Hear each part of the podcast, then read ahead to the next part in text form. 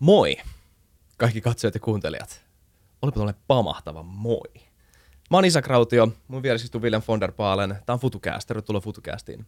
Vili, me tehdään tänään jakso aiheesta, öö, josta meillä on vielä tehty jaksoa. Niin, vähän noloa just todettiin, Se on että ehkä kun vähän tämä tulee noloa. ulos, niin joku, mitä 220 jaksoa tehty ja ei olla puhuttu bitcoinista.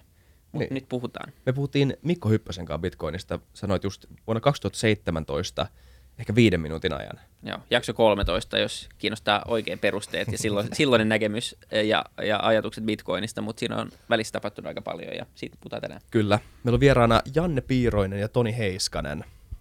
Kostaa lätkäpelaajilta. Te olette kirjoittanut kirjan Bitcoin avainvapauteen. Ö, Kertokaa lisää, keitä te olette.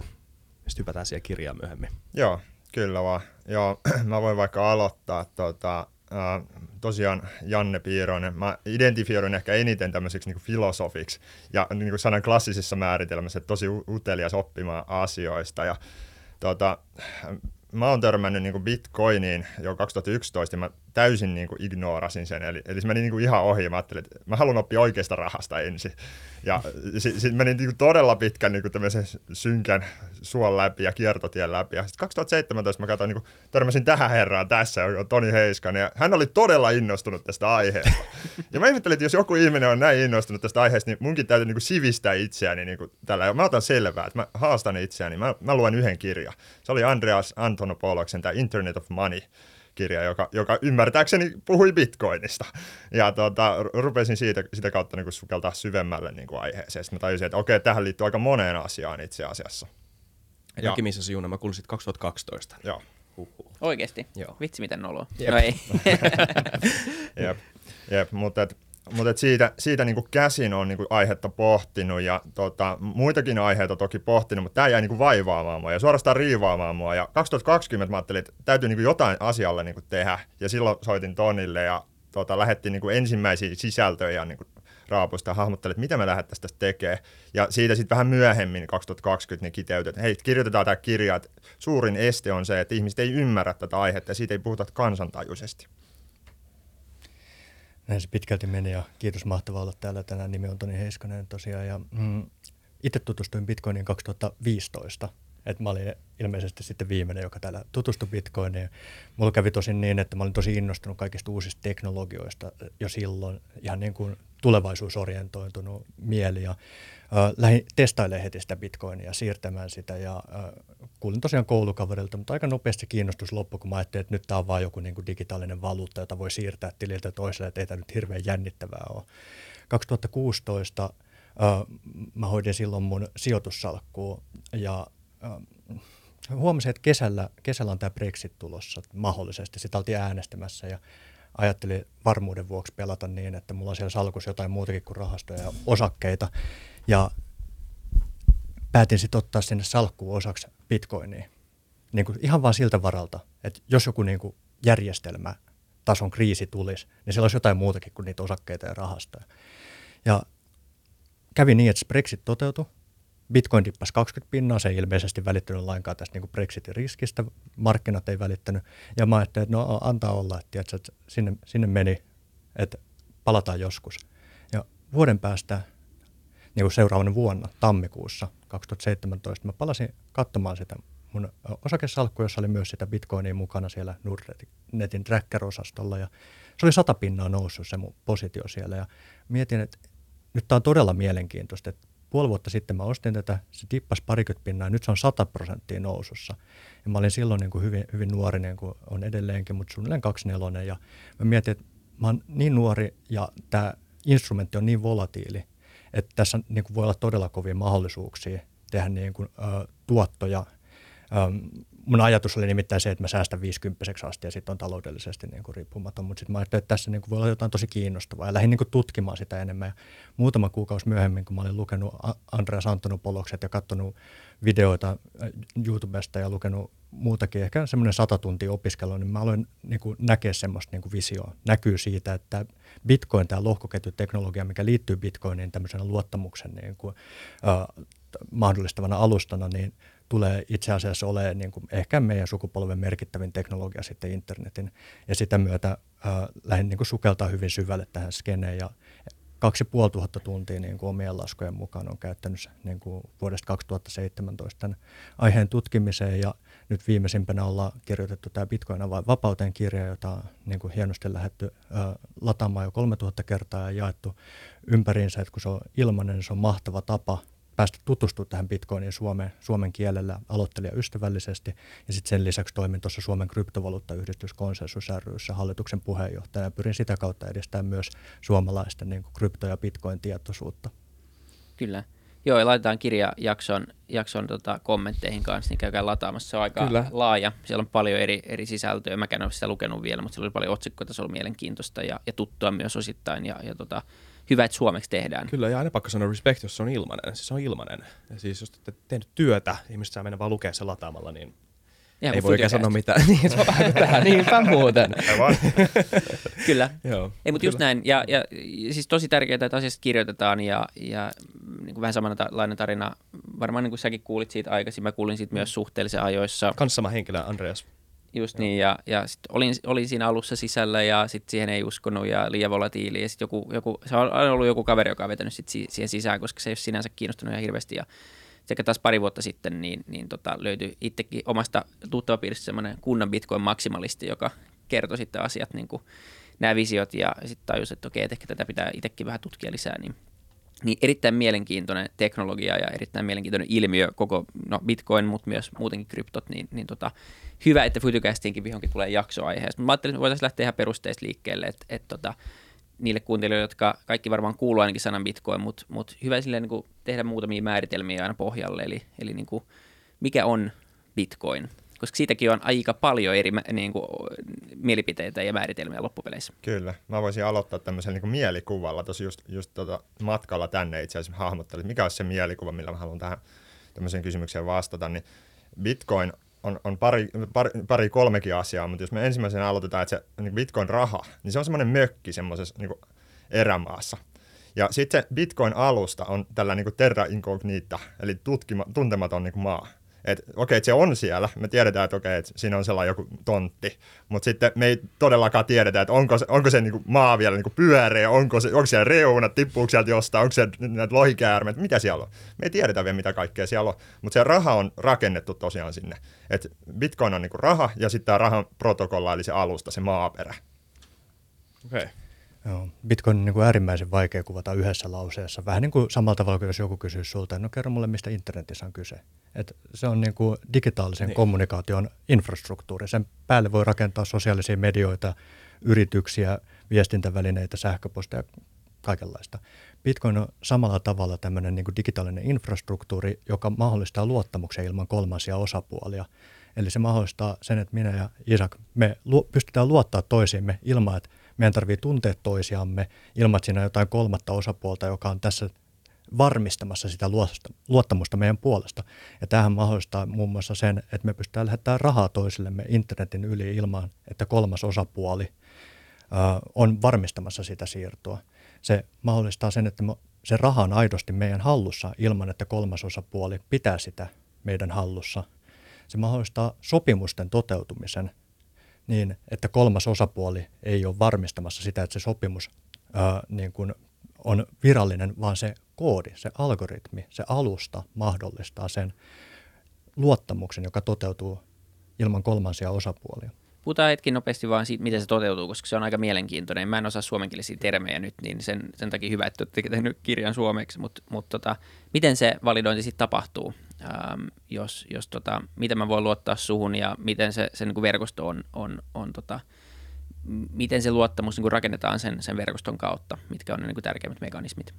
Niitä, miten se tarkoittaa, että teknologia mahdollistaa luottamuksen tai jotenkin formalisoi luottamuksen? Niin. Joo, no voisi auttaa tässä kohtaa, jos lähdetään ihan liikkeelle siitä, että miten se Bitcoin niin kuin alun niin. perin keksittiin ja miten se niin kuin lähti liikkeelle. Ja Bitcoin keksittiin 2008, ä, niin kuin, tai julkaistiin tämmöinen kuvauspaperi kesällä 2008, Satoshi Nakamoto nimimerkki, julkaisi tämmöisen niin kuin hakkereiden sähköpostilistalle, että mulla olisi tämmöinen idea, yhdeksän sivua A4, siinä kirjoitettu kuvauspaperi, tästä olisi kyse Bitcoinissa. Tämmöinen peer-to-peer cash system, eli ä, multa sulle toimiva käteisjärjestelmä on sen nimi ä, otsikkotasolla. Ja tammikuun kolmas päivä 2009 sitten hän julkaisi tämmöisen ohjelmiston, ladattava ohjelmisto, jonka nimi on niin kuin, Bitcoin-ohjelmisto. Ja Satoshi Nakamoto oli sen ensimmäinen käyttäjä, ja se ohjelmisto toimii niin, että 10 minuutin välein se ohjelmisto julkaisee uuden lohkon. Ja sinne lohkoon, jokaiseen lohkoon kirjataan siirtoja. Eli vaikka just multa Vilille tapahtuva siirto. Ja yhteen lohkoon mahtuu 2500 siirtoa. Ja 10 minuutin välein, kun tulee uusi lohko, jossa on niitä siirtoja, niin tästä syntyy se lohkoketju, mistä usein puhutaan. Eli 10 minuutin välein esiintyviä lohkoja, joissa on sisällä transaktioita. Voisitko määritellä siirto? Mikä on siirto? Minkälainen siirto tapahtuu lohkon sisällä? No se siirto tapahtuu osoitteesta toiseen. Ihan vaikka esimerkkinä tämä pankkien käyttämä IBAN, mikä on kaikille meille tuttu siinä mielessä, että meillä on se FI ja pitkä numerosarja. Ja mulla on semmoinen omassa pankissa, sulla on semmoinen omassa pankissa ja me siirretään hmm. sieltä tililtä toiselle rahaa. Niin tämmöinen ihan perinteinen tilisiirtotyyppinen tapahtuma voi olla kyseessä. Ja se, mikä tekee siitä sen luottamuksettoman, eli niin kuin, miten tässä voidaan pitää se koko lohkoketju muuttumattomana ja puhtaana ja luotettavana ilman, että se on kenenkään keskustietokoneella, keskusjärjestelmässä. Pankkihan varmistaa sen, että nämä meidän IBAN-siirrot ö, pysyy niin, että se raha ei voi esimerkiksi käyttää kahta kertaa, vaan me tiedetään, että nyt se siirto on tapahtunut, raha on liikkunut tililtä toiselle. Niin lohkoketjussa se tapahtuu niin, että meillä on siellä näitä louhioita, jotka energiaa käyttämällä ö, varmistaa sen siirron turvallisuuden. Eli Satoshi Nakamoto oli ensimmäinen tämmöinen louhia, ja sen jälkeen siihen, koska se Bitcoin on avoin, lohkoketju, johon kuka tahansa voi liittyä mukaan, käyttämään sitä, mutta myös louhimaan sitä omalla tietokoneellaan. Satoshi Nakamoto oli ensimmäinen ja sen jälkeen alkoi muita liittymään mukaan siihen louhintatoimintaan. Ja lopulta se laskentateho on noussut niin korkealle, että jos Bitcoinia kohtaan haluaisi hyökätä, sun pitäisi ylittää se laskentateho, mitä ne kaikki louhijat yhdessä edustaa – ja se laskentateho varmistaa sen, että se lohkoketju on muuttumaton ja suojattu. Ja näin kukaan yksittäinen tekijä ei voi manipuloida ja muuttaa sitä tilikirjaa, jota lohkoketju kutsutaan. Jep, ja mä oon täydentää sen verran, että, että tässä Bitcoinissa on, niin kuin, tämähän on sarja niin kuin useita innovaatioita, niin se, että yksi tapa niin kuin pitää, toi, miten Bitcoin pitää on tota, tavallaan varmistaa, että se on tavallaan ajan tasalla ja niin kuin, että se on yhdenmukainen se tavallaan tilikirja, niin se oikeastaan se lähettää sen kaikkialle. Eli voitte kuvitella, että internetissä että joku painaa niin sen tavallaan tilikirja on kaikkialla. Mutta sitten tota, sit siinä on myös se, se kätevä puoli, että tämä louhinta, tämä vaatii paljon niin kuin laskentatehoa. Mutta sitten se, sen varmistaminen, todentaminen, että onko tämä niinku oikein, niin se ei itse asiassa vaadi. Se on, sen pystyy jokainen tyylin tekemään. Niin siinä puhutaan tämmöisistä niinku solmuista. Ja siinä sä pystyt siis varmentamaan koko, kaikki ne tapahtumat, mitä lohkoketjus, Bitcoin-lohkoketjus on tapahtunut, sieltä ihan ensimmäisistä siirroista alkaen. Kyllä. Jotenkin siis, ainakin se, miten mä käsitän tämän, ja myös tämänkin perusteella, mitä te sanoitte, on se, ja tavallaan tämä iso kuva siitä, miten uusi kohtaa tai vanha kohtaa uuden, on se, että nimenomaan, että ennen tilisiirrot, ylipäätään rahan liikkuminen, ainakin tämän niin kuin, tämmöisen, siinä vaiheessa, missä me ollaan rahajärjestelmää nyt, eli rahan digitaalista ja on eri keskitettyjä nettipankkeja, missä voi lähettää, te- tehdä nettiostoja tai lähettää tilisiirtoja tai mobile tai whatever, niin se, se, on se, se on se pankki, joka varmistaa sen yleensä. Kyllä. Sen, eli yksi taho, yksi tietokone, yksi tai, yksi tai muutaman tyypin omistama tietokone. Ja tässä se ero on se, että mitä enemmän sulla on näitä louhioita, eli näitä periaatteessa tietokoneita, käytännössä tietokoneita, niin joka ikisen näiden tietokoneen pitää varmistaa se sama ö, tilisiirto, tai jokainen tilisiirto, mikä tapahtuu tämän Bitcoin-järjestelmän sisällä. Mikä siis, tä, tässä puhutaan, kun puhutaan desentralisaatiosta, eli siis, eli siis sulla ei enää ole tämmöistä institutionaalista tota, toimijaa siellä taustalla, joka, joka voisi joka sekä varmistaa sen ö, tilisiirron legitimiteetin tai estää mitään väärinkäyttöä Otet, joo, tosi, tosi hyvin, hyvin kuvattu. Ja sitten tässä vielä itse asiassa se, että perinteisissä pankkijärjestelmissä, niin mikä, mikä nyt on, nytkin on käytössä, niin siellähän tällainen niin kuin varsinainen, niin kuin, sillekään mä en oikein suomenkielistä sanaa vielä keksinyt tässä final settlement, että lopullinen, että lopullisesti oikea, oikeaa rahaa siirtyisi johonkin, niin sitähän ei tapahdu edes. Niin. Ja se on iso ongelma. Niin. Et tämähän tapahtui siis ennen kuin oli vielä kultastandardi, ja sitten kun sä menit, menit sitä paperia vastaan hakemaan kullan sieltä pankista, niin se olisi ollut tämmöinen niin final settlement tyylinen, että sä olisit niin oikeasti saanut niin jotain konkreettista rahaa. Kyllä. Kyllä. Niin. Eli arjen esimerkkinä, jos me laitan Isak Teikiläiselle mobile pay-siirron tai vaikka sen pankin tilisiirron, niin vaikka se näkyisi sun tilillä, niin kyse on katevarauksista. Ne tapahtuu varauksina siellä pankin järjestelmissä ja todellisuudessa se raha siirtyy sitten niin kuin päivien tai viikkojen päästä. Just niin. Ja niin kuin yksi esimerkki vielä, joka voi ottaa hahmottamaan tätä hajautettua ja äh, tilikirjaa on myös, jos nämä torrentit on tuttuja, eli jossain vaiheessa, kun äh, ennen Spotifyta oli tyypillistä, että jos halusi musiikkia ilmatteeksi kuunnella, niin sen pystyi lataamaan sitten jostain torrenttiverkosta, missä muut käyttäjät jakaa toisilleen tiedostoja, niin kyse on samanlaisesta toimintaista luonteeltaan, että kaikki käyttäjät jakaa tiedostoja keskenään reaaliajassa. Se on koko ajan reaaliajassa jakavat toisilleen niitä tiedostoja, jotta se tilikirja pysyy ää, oikeana, totuudenmukaisena ja koko ajan ajankohtaisena. Tota mä en edes tiennyt. Kyllä. Perustuu vähän samanlaisia ajatuksia.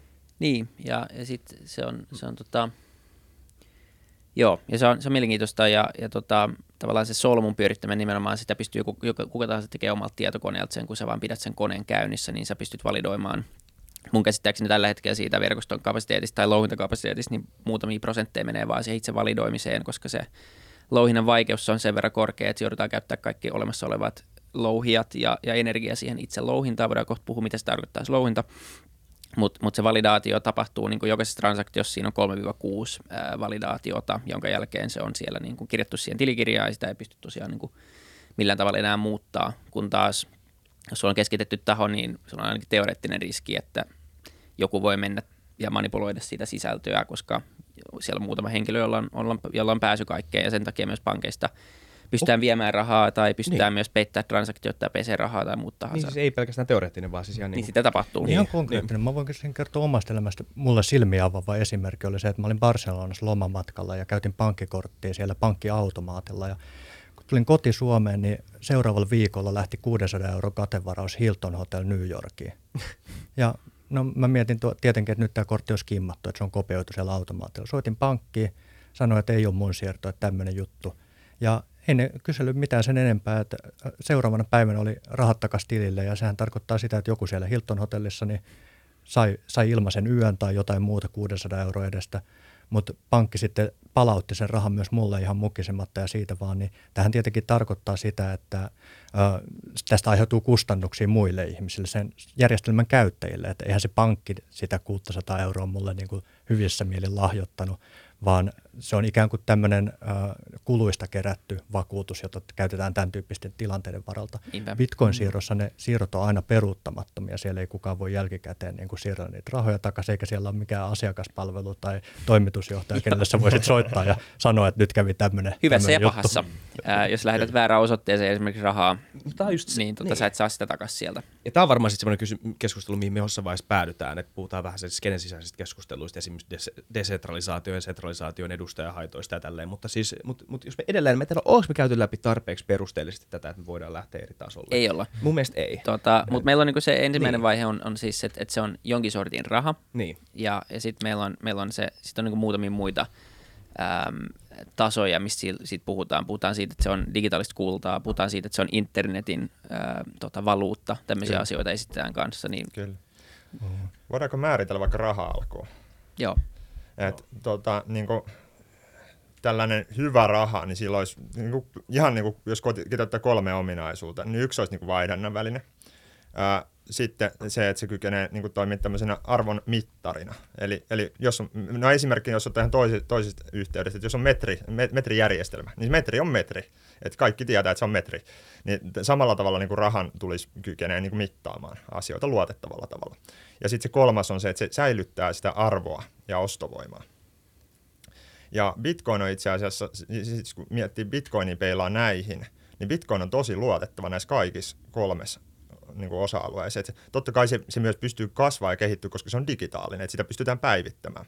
Mutta et, jos ottaa et, ensimmäisen vaikka tuo arvon mittari, mikä on mun mielestä kaikki, mun, mun suosikki, koska bitcoin ei on, on vaan ikinä mahdollista olla se maksimissaan 21 miljoonaa kappaletta.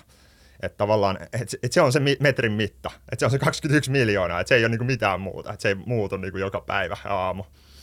Ja sitten toinen ominaisuus, toi niinku arvon säilyttää. No, no koska se on samalla niinku, tota, se on samalla toi niin kuin rajallinen määrä niitä bitcoineja ikinä olemassa, tai se on niin kuin avoimesti kaikkien tiedos myös, että niitä on se 21 miljoonaa kappaletta, niin sitten, sitten niin kuin kaikki rahat, mitä sinne laittaa, niin se, se odotusarvo siinä, siinä että se, okei, okay, että siinä ei, siinä ei tavallaan tuu tämmöistä niin kuin rahavarannon kasvua, joka, joka niin kuin he, heikentäisi sen niin kuin sinne säilyttyjen niin kuin rahojen arvoa. Eli siinäkin se toimii. Ja sitten kolmas on tämä vaihdannan väline. Ja siinäkin itse asiassa Bitcoin niin itsessään toimii sekä peruslohkoketjun tasolla, että sitten tulee nämä niin kuin sen päälle rakennetaan esimerkiksi salamaverkkoratkaisut, jotka sitten niin kuin vielä niin kuin tekee ihan päivittäisistä ostoksista niin kuin helpompaa ja mahdollistaa tämän vaihdannan välineen. Kyllä, ja mä niin kuin täydennän tätä Janne erinomaista niin kuvausta rahasta siinä, että Bitcoin on raha sekä rahajärjestelmä. Me kirjassa käytetään niin kuin, uh, rahajärjestelmä Bitcoinista iso B Bitcoin-kuvausta ja rahabitcoinista pieni B Bitcoin-kuvausta. Tämä on yleinen standardi ja se hämmästyttää monia. Mekin mietittiin pitkään, että miksi tämä menee näin, mutta lopulta se on selvää, että se rahajärjestelmä Bitcoin, se on se ohjelmisto, se on se 21 miljoonan kokonaisuus, se on kaikki ne säännöt, että miten se inflaatio puolettuu neljän vuoden välein ja sitten tämä rahabitcoin on taas ne yksiköt, mitä lähetetään sieltä tililtä toiselle käyttäjien keskuudessa. Eli Kyllä. usein puhutaan pelkästään tästä pienempien bitcoinista, tästä yksiköstä, kun sitten taas bitcoin-rahajärjestelmä itsessään on isompi kokonaisuus. Joo. Kyllä. Joo, ja tämä oli se, mitä mä alussa sanoin, että kun on tämä pieni mökki, tämä bitcoin-raha, niin moni tuntee ehkä sen, että hei mä tiedän, että siellä on semmoinen pieni. Sitten, mutta sitten tämä niin Terra Incognita, se tuntematon on se raha-alusta ja mitä kaikkea siellä on ja mitä kaikkea sinne voidaan rakentaa, niin se on se hieno. Joo, sama toi sun Hilton Hotel esimerkki. Siinäkin siis yleensä se, mitä me ajatellaan rahasta välittömästi on se, että meillä on seteli kädessä. Öö, kun tässä on vain lupaus siitä, että sä joskus, sa- joskus saamaan sen, on se pauna, tota, hopeita tai whatever, niin tota, öö, niin, niin sulla, on se, sulla on se rahapuoli, se vaihdannaisväline, mikä on se välittömin kosketus siihen, mutta sitten se, ei, harva ihminen tietää, miten se pankki toimii, kun se palauttaa sulle 600 euroa sen takia, että joku on pöllinyt sen sieltä tililtä. Mm. Kävikö siinä muuten ilmi, mitä oli tapahtunut? Ei, ei, ei, ei sen palattu ikinä. Okei. Okay. Mutta sä sait rahat, niin siinä. kaikki hyvin. Niin. Kyllä. Sai sun vaihdannaisvälineet takaisin, niin se, se riittää. Mutta sitten se rahajärjestelmä, se, se kysymys jää, mikä se on ihan mielenkiintoinen esimerkki, koska siis se kysymys kuitenkin jää, että mitä siellä rahajärjestelmässä tapahtuu mm. ja voisiko se tapahtua paremmin mm. jossain toisessa rahajärjestelmässä. Nimenomaan, kyllä. Määritellään vielä se louhinta, koska se on niin äh, jotenkin oleellinen osa sitä äh, koko lohkoketjun rakennetta tai sitä, mitä Bitcoin on rakennettu, ja se on, se on myös luultavasti pitkältä tähtäimellä ainoa kryptovaluutta, joka tulee säilyttämisessä proof of work standardissa, eli louhintastandardissa, kun kaikki muut siirtyy tämmöiseen niin kuin omistuspohjaiseen tai niin kuin määräiseen omistus, mä en osaa näitä suomalaisia termejä, mutta tämmöiseen proof of stake-malliin, niin, niin tota, sen takiakin Bitcoin on, on muihin kryptoihin verrattuna niin, niin erikoinen, niin haluatteko te kertoa, että miten louhinta toimii? Totta kai. Louhinna eksittuu ekana mieleen just tämä, mikä kullassakin tapahtuu. Te mainitsitte digitaalisen kullan, niin just näin mennään sinne hakun kanssa louhimaan sitä kultaa sieltä maasta, niin se on proof of work. Sä käytät lihaksia tai nykyään koneita ö, siihen, että sä saat sen kullan sieltä maasta. Se on todiste siitä, että sä oot tehnyt duunia ansaitaksesi tämän niukan resurssin, jolla muut näkee arvoa. Bitcoinissa se ö, louhinta tapahtuu tosiaan niiden koneiden kautta ja ö, se on kehittynyt. Aluksi sitä louhintaa pystyi tekemään ihan kotikoneelta. Käsin käytettiin tämmöistä CPU-teknologiaa. Olisiko suoritin? En ole niin taitava näissä tietotekniikkapuolen yksityiskohdissa, mutta sitten nykyään se on mennyt tämmöiseen niin ASICS-louhintaan, joka niin kuin on application specific niin kuin tietokone. Näin hyvin mä tunnen näitä termejä suomeksi myös, että samassa veneessä ollaan. Ja kysymys on siitä, että annetaan energiaa laitteille, joiden ainut tarkoitus on louhia bitcoinia, eli tehdä äärimmäisen monimutkaisia laskusuorituksia. Ja se ää, louhinta tarkemmin ottaen vielä toimii niin, että 10 minuutin välein, kun tähän Bitcoin-lohkoketjuun lisätään uusi lohko, ja se varmistetaan se koko edellinen lohkoketju, että lisätään yksi lohko koko aikaisemman lohkoketjun jatkeeksi, niin tämän, tähän lohkoon on liitetty lohkopalkkio näille louhioille kannusteeksi ryhtyä louhimaan ja turvaamaan tätä verkkoa. Ja aluksi silloin 2009, kun homma käynnistyi, se yksi lohkopalkki oli 50 bitcoinia. Ja siitä se on sitten neljän vuoden välein puolittunut ja puolittuu aina vuoteen 2140 asti. Ja tällä hetkellä se on 6,25 bitcoinia. 2024 se puolittuu seuraavan kerran, se on sitten 3,125 bitcoinia se palkkio.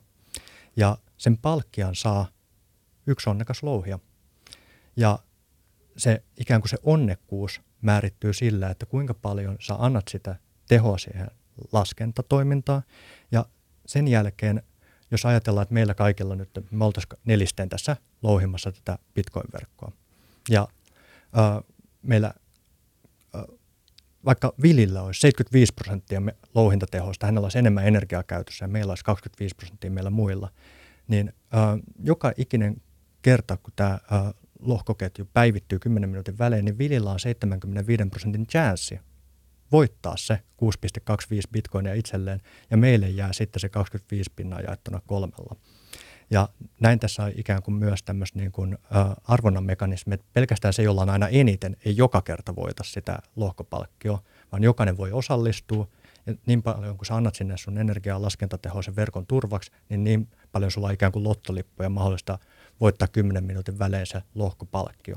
Eli tässä on sekä kannustelouhia että sitten syylouhia on se koko verkon turvaaminen niin, että ei tarviteta mitään keskitettyä osapuolta pitämään sitä verkkoa turvassa. Kyllä. Eli siis kyseessä on, jos sä saat sen palkkion, niin sä voitat jonkun, koska sä saat jonkun matikkatehtävän oikein käy, niin kuin tavallaan.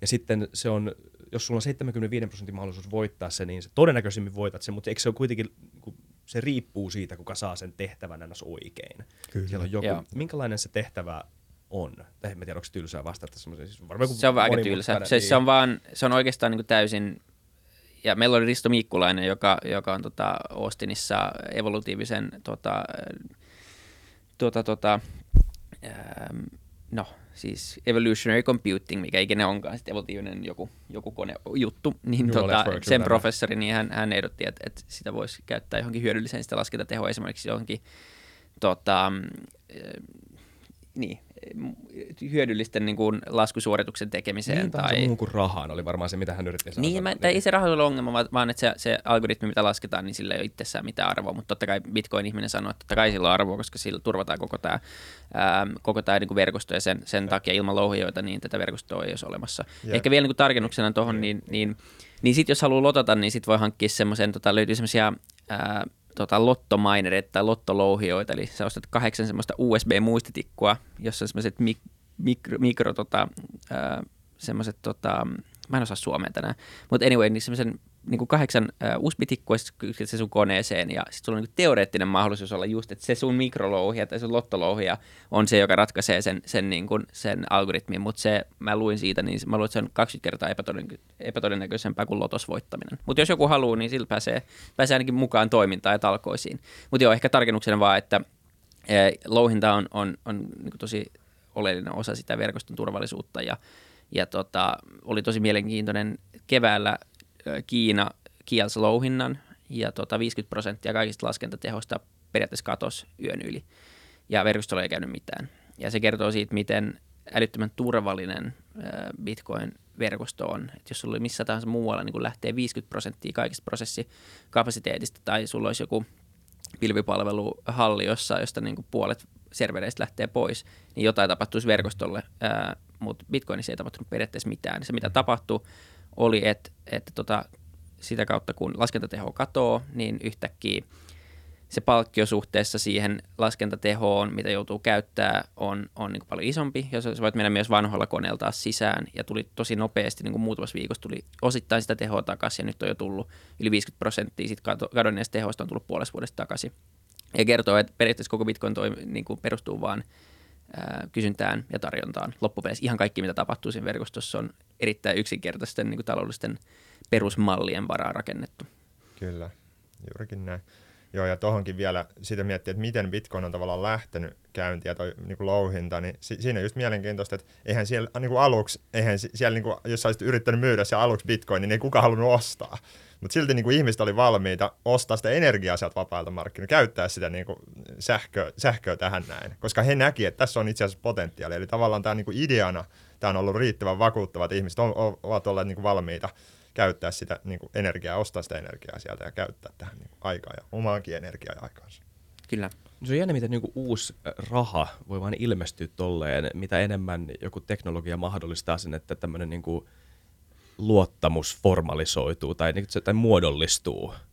Ja, ja, ja se, että se on nyt, jos puhutaan siitä niin kuin ihan rahana ja se, miten, mm. mi, miten se niin kuin, no sekä mittaa että tota, säilyttää arvoa, niin mitä on tapahtunut tälle siinä vaiheessa, kun sulla on tarpeeksi lohkoja ja sulla jollain tasolla alkaa olemaan ns. Niin kuin psykologisesti sitä luottamusta. Se, se, niin kuin se muodollistettu luottamus muuttuu psykologiseksi luottamukseksi ja niin kuin leviää yhteiskunnassa, niin siinä vaiheessa se alkaa saamaan sitä rahaa. Mi, mi, mi, miten ne alku, alkumetreillä tapahtui? Missä vaiheessa sitten alkoi saamaan sitä niin kuin rahallista arvoa? Miten se mitattiin? Ja sitten mikä tämä suuri nousu, mikä nyt tässä viime vuosikymmenellä on tapahtunut, mikä, se, mikä teidän mielestä syy on? Joo. No, 2010 Bitcoin sai rahallista arvoa ensimmäisen kerran. Et Bitcoinin arvo mitattiin pitsoissa. Et, pitsoissa? Joo. 10 000 bitcoinia oli arvoltaan kaksi pizzaa. Se oli ensimmäinen kerta, kun bitcoinilla ostettiin yhtään. Ja se oli maailman kalleimmat pizzat kyllä, ja sitä ennätystä ei tulla rikkomaan. Kuka myy nämä pizzat? Jeff Bezos. no, Tämmöinen kaveri kuin Laslo Hayek, se on, kaverikin on ihan tiedossa, että hän käytti 10 000 bitcoinia kahteen pizzaan, ja se oli ensimmäinen kerta, kun bitcoin sai sitten niin kuin arvoa, ja sitä käytettiin niin kuin kaupalliseen transaktioon. Mutta kuka sai 10 000 bitcoinia kahdesta pizzasta? Tiedetäänkö sitä? No, hänen nimi ei ole jäänyt historiankirjoihin. uh, joka tapauksessa niin näitä bitcoineja, kun niillä ei ollut taloudellista arvoa, niin sit niitä on kadonnut arviolta 3-4 miljoonaa kappaletta tähän 21 miljoonaa kokonaisuudesta matkan varrella monestakin syystä. Ja sitten 2010 loppupuolella niin perustettiin jo ensimmäisiä tämmöisiä vaihdantapalveluita, missä voi sitten dollareita ja euroja ja muita fiat-valuuttoja vaihtaa bitcoinia vasten. Ja se alkuisen hinta, bitcoinin kappalehinta liikkui joissain niin kuin senteissä tai sentin murtoosissa. Ja käytännössä se tarkoittaa sitä, että se on lähtenyt nollasta liikenteeseen. Ja nyt kun koko bitcoin, niin koko markkina-arvo on luokkaa yhden biljoonan dollareissa, niin se tarkoittaa sitä, että 12 vuoden aikana bitcoinista on tullut kaikkien aikojen nopeiten nollasta biljoonaan dollarin kasvanut omistus, että se on kasvanut nopeammin kuin Amazon, Apple tai mikään muu yritys tämmöiseen markkina-arvoon. Ja se kertoo jo siitä, miten valtava kysyntä tälle on kehittynyt hyvin lyhyessä ajassa. Kyllä. Joo, ja, ja tota, paljonhan puhutaan nyt siitä sitten, että mihin tämä arvonnousu perustuu. Et, et, tämä on niin se, sovittiin ennen jaksoa, että puhutaan tämmöisistä yleisistä argumenteista, yleisistä keskusteluista, mitä käydään, ja yritetään tuoda niihin eri näkemyksiä, mutta mut tota, nimenomaan se puoli, että, että, tota, että ihmiset kutsuu sitä kuplaksi, että miten niin tyhjästä voi olla näin paljon arvoa, että, että Bitcoinissa ei ole tavallaan mitään – mitään oikeaa arvoa. Että se on niin kuin kupla, että se on, se on vaan niin kuin, se on vaan luotu tyhjästä, mutta niin on rahakin, voisi joku väittää, että sekin perustuu vaan niin kuin keskenäiseen luottamukseen. Ja sitten joku voisi sanoa, että okei, ehkä se ei ole ihan näin, että, että kuitenkin niin kuin dollari, ja dollarissa on, on, se on, se on niin kuin verkostovaikutus, jos puhutaan siitä, niin, niin dollari, dollarissa on niin paljon niin kuin historiaa ja sen takia mennään, mennään tota, ähm, tai niin kuin on sotia ja muuta vastaavaa, ja se on koko niin kuin maailmankaupan vaihdantaväline, että siinä on jotain perustetta, mutta periaatteessa sekin on jossain, jossain vaiheessa vain lähtenyt sopimuksesta liikkeelle. Kyllä. Joo, no, nopea kommentti tuohon alkuun, niin just, että bitcoiniahan ei ole niin ihan tyhjästä, että se, sekin on tavallaan, tosiaan niin siis sähköllähän se on luotu, eli siis laskentateholla tavallaan, että joku on käyttänyt jo siellä niin intressiä siihen, että hän saa niin ne bitcoinit. Ja sitten niin kuin, se on tavallaan jo niin kuin yksi, yksi juttu, että hän, hän niin kuin arvostaa niitä bitcoineja enemmän kuin niitä jostain syystä niitä dollareita tai euroja. Mm. Et se on ollut jo niin kuin yksi mekaniikka tavallaan, mitä siellä on niin kuin tapahtunut jo aikaisemmin. Ja sitten mikä, mitä muuta siellä niin kuin bitcoinin taustalla olevia juttuja on, niin tietysti siis se, että kun sitä useampi ihminen on tavallaan ymmärtänyt, että okei, tämä on niin kuin tämmöinen ensim, niin ensimmäinen tällainen digitaalinen niukka varallisuusluokka raha, niin tavallaan sitten sit siellä on lähtenyt tällainen niin peliteoreettinen niin ajatus liikkeelle, että hei, mä haluan itse asiassa mahdollisimman paljon näistä 21 miljoonasta, mitä mä oon pystynyt, ja niin mahdollisimman nopeasti. Ja sitten tota, sit siellä, siellä niin tämä on niin kuin, tavallaan yksi mekanismi, mikä niin kuin, herättää jopa tämmöistä niin fear of missing out FOMO, FOMO-tyylistä tota, pelkoa, mikä sitten toki niin kuin, näkyy Bitcoinissa tämmöisinä niin kuin kysynnän tosi niin kuin isoina piikkeinä, joka, joka sitten monesti niin kuin liitetään, että hei, se oli se kupla ja nythän se Bitcoin kuoli jo ja sitten niitä, se, se on niin kuin toistunut monta kertaa ja tulee toistumaankin. Hmm. Eli, eli se on markkinapsykologia osaltaan, mikä niin kuin kasvattaa tuota tavallaan kysyntää ja sitten samaan aikaan niin Bitcoinissa tuo tarjonta niin on rajattu, rajallinen.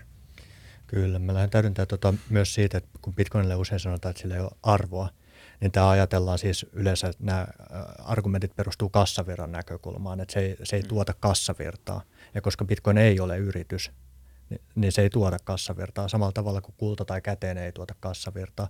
Kuitenkin Bitcoinilla on käyttöarvoa se on tosiaan omistus, se on pääoma, se on raha, jota sä voit omistaa ilman kolmansia osapuolia itselläsi. Sä voit liikuttaa sitä salaman nopeudella käytännössä ilman kuluja maailmanlaajuisesti. Siihen voi päästä kuka tahansa mukaan. Täällä maailmassa on 1,7 miljardia aikuista, kenellä ei ole pankkitilejä eikä mahdollisuutta avata pankkitilejä.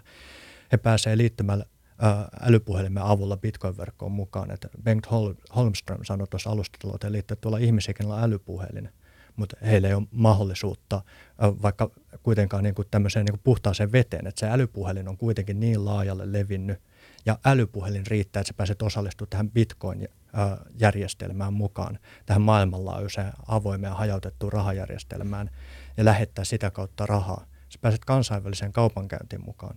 El Salvador, joka teki bitcoinista nyt ensimmäisenä valtiona äh, oman virallisen maksuvälineensä, heidän 25 prosenttia BKT, neljäsosa sen bruttokansantuotteesta sen valtion osalta tulee ulkomaan rahalähetyksinä, eli tämmöisenä remittaansa maksuina. Uh, niissä on keskimäärin ollut uh, 10-50 prosentin kulut, joka tarkoittaa, että valtio köyhtyy rahaa lähettäessä kotimaahan 10-50 prosenttia siitä saadusta summasta. Se on useita prosentteja koko sen valtion BKTstä. Nyt kun tämä on laillinen maksuväline, tämä bitcoin, niin se tarkoittaa sitä, että ne ulkomailla asuvat El Salvadorilaiset voi lähettää kulutta salaman nopeudella sukulaisille rahaa kotimaahan. Niiden sukulaiset ei tarvitse ensinnäkään nähdä sitä vaivaa ja mennä jonnekin konttorille use, useiden tuntienkin niin kuin matkustuks päähän, mutta sen lisäksi ne saa sen bitcoinin, ne voi alkaa käyttää sitä missä tahansa sen siellä maan, maan sisällä, tai ne voi vaihtaa sen siinä applikaatiossa heti vaikka Yhdysvaltojen dollarissa, alkaa käyttää niitä, jos ne haluaa, että siellä on edelleen kaksi valuuttaa käytössä.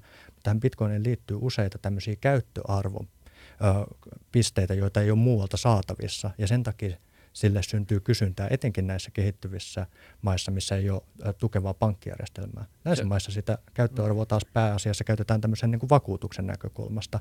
Eli ajatellaan, että nyt mulla on joku vaihtoehtoinen rahajärjestelmä ja raha käytössä tämän perinteisen euron ja dollarin sijasta. Vakuutushan on hyvä ottaa ennen kuin kriisi tulee, ei sen jälkeen, niin sen takia jotkut on täälläkin lähtenyt omistaa jo bitcoinia. Pitää ottaa huomioon, että Yhdysvaltojen dollari on muutama sata vuotta vanha valuuttakohta ja viimeisen 18 kuukauden aikana 40 prosenttia kaikista dollareista on luotu. Hmm. Bitcoineja luodaan 2 prosenttia vuodessa ja jatkuvasti vähemmissä määrin.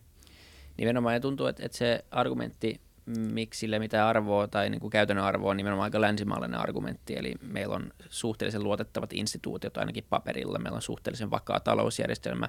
Suurimmalla osalla ihmisillä länsimaissa on pankkitili.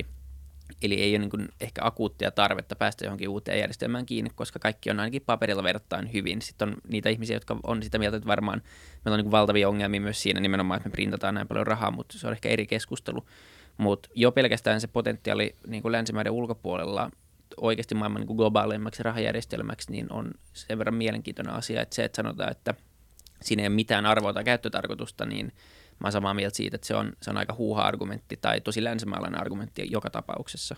Niin, joo. Tai jos mä haluan kommentoida tuohon, mutta tuli vaan mieleen sanoa, että siis, se, on, se on täysin totta mun mielestä toi, että et, et, et, et se lähtökohta, mistä länsimaalaisesti tätä voisi tarkastella, on niin kuin ihan ymmärrettävästikin aika, ö, niin kuin, tai sillä on varmaan monta puolta, koska siis jos, jos kuuntelet on seurannut tätä ja niin kuin ymmärtänyt, niin, niin, ja sitten jos vertaa sitä niin kuin mekaniikkaa tähän niin kuin nykyiseen tilanteeseen, missä maat alkaa ottaa tästä koppia, ja tästä puhutaan niin kuin oikeasti jo tota, ns. jäävuoren niin kuin valosalla puolella jo, niin ö, tässä on niin kuin potentiaalisesti ainakin kyse tietynlaisesta niin paradigmaattisesta muutoksesta siinä, siinä miten raha toimii.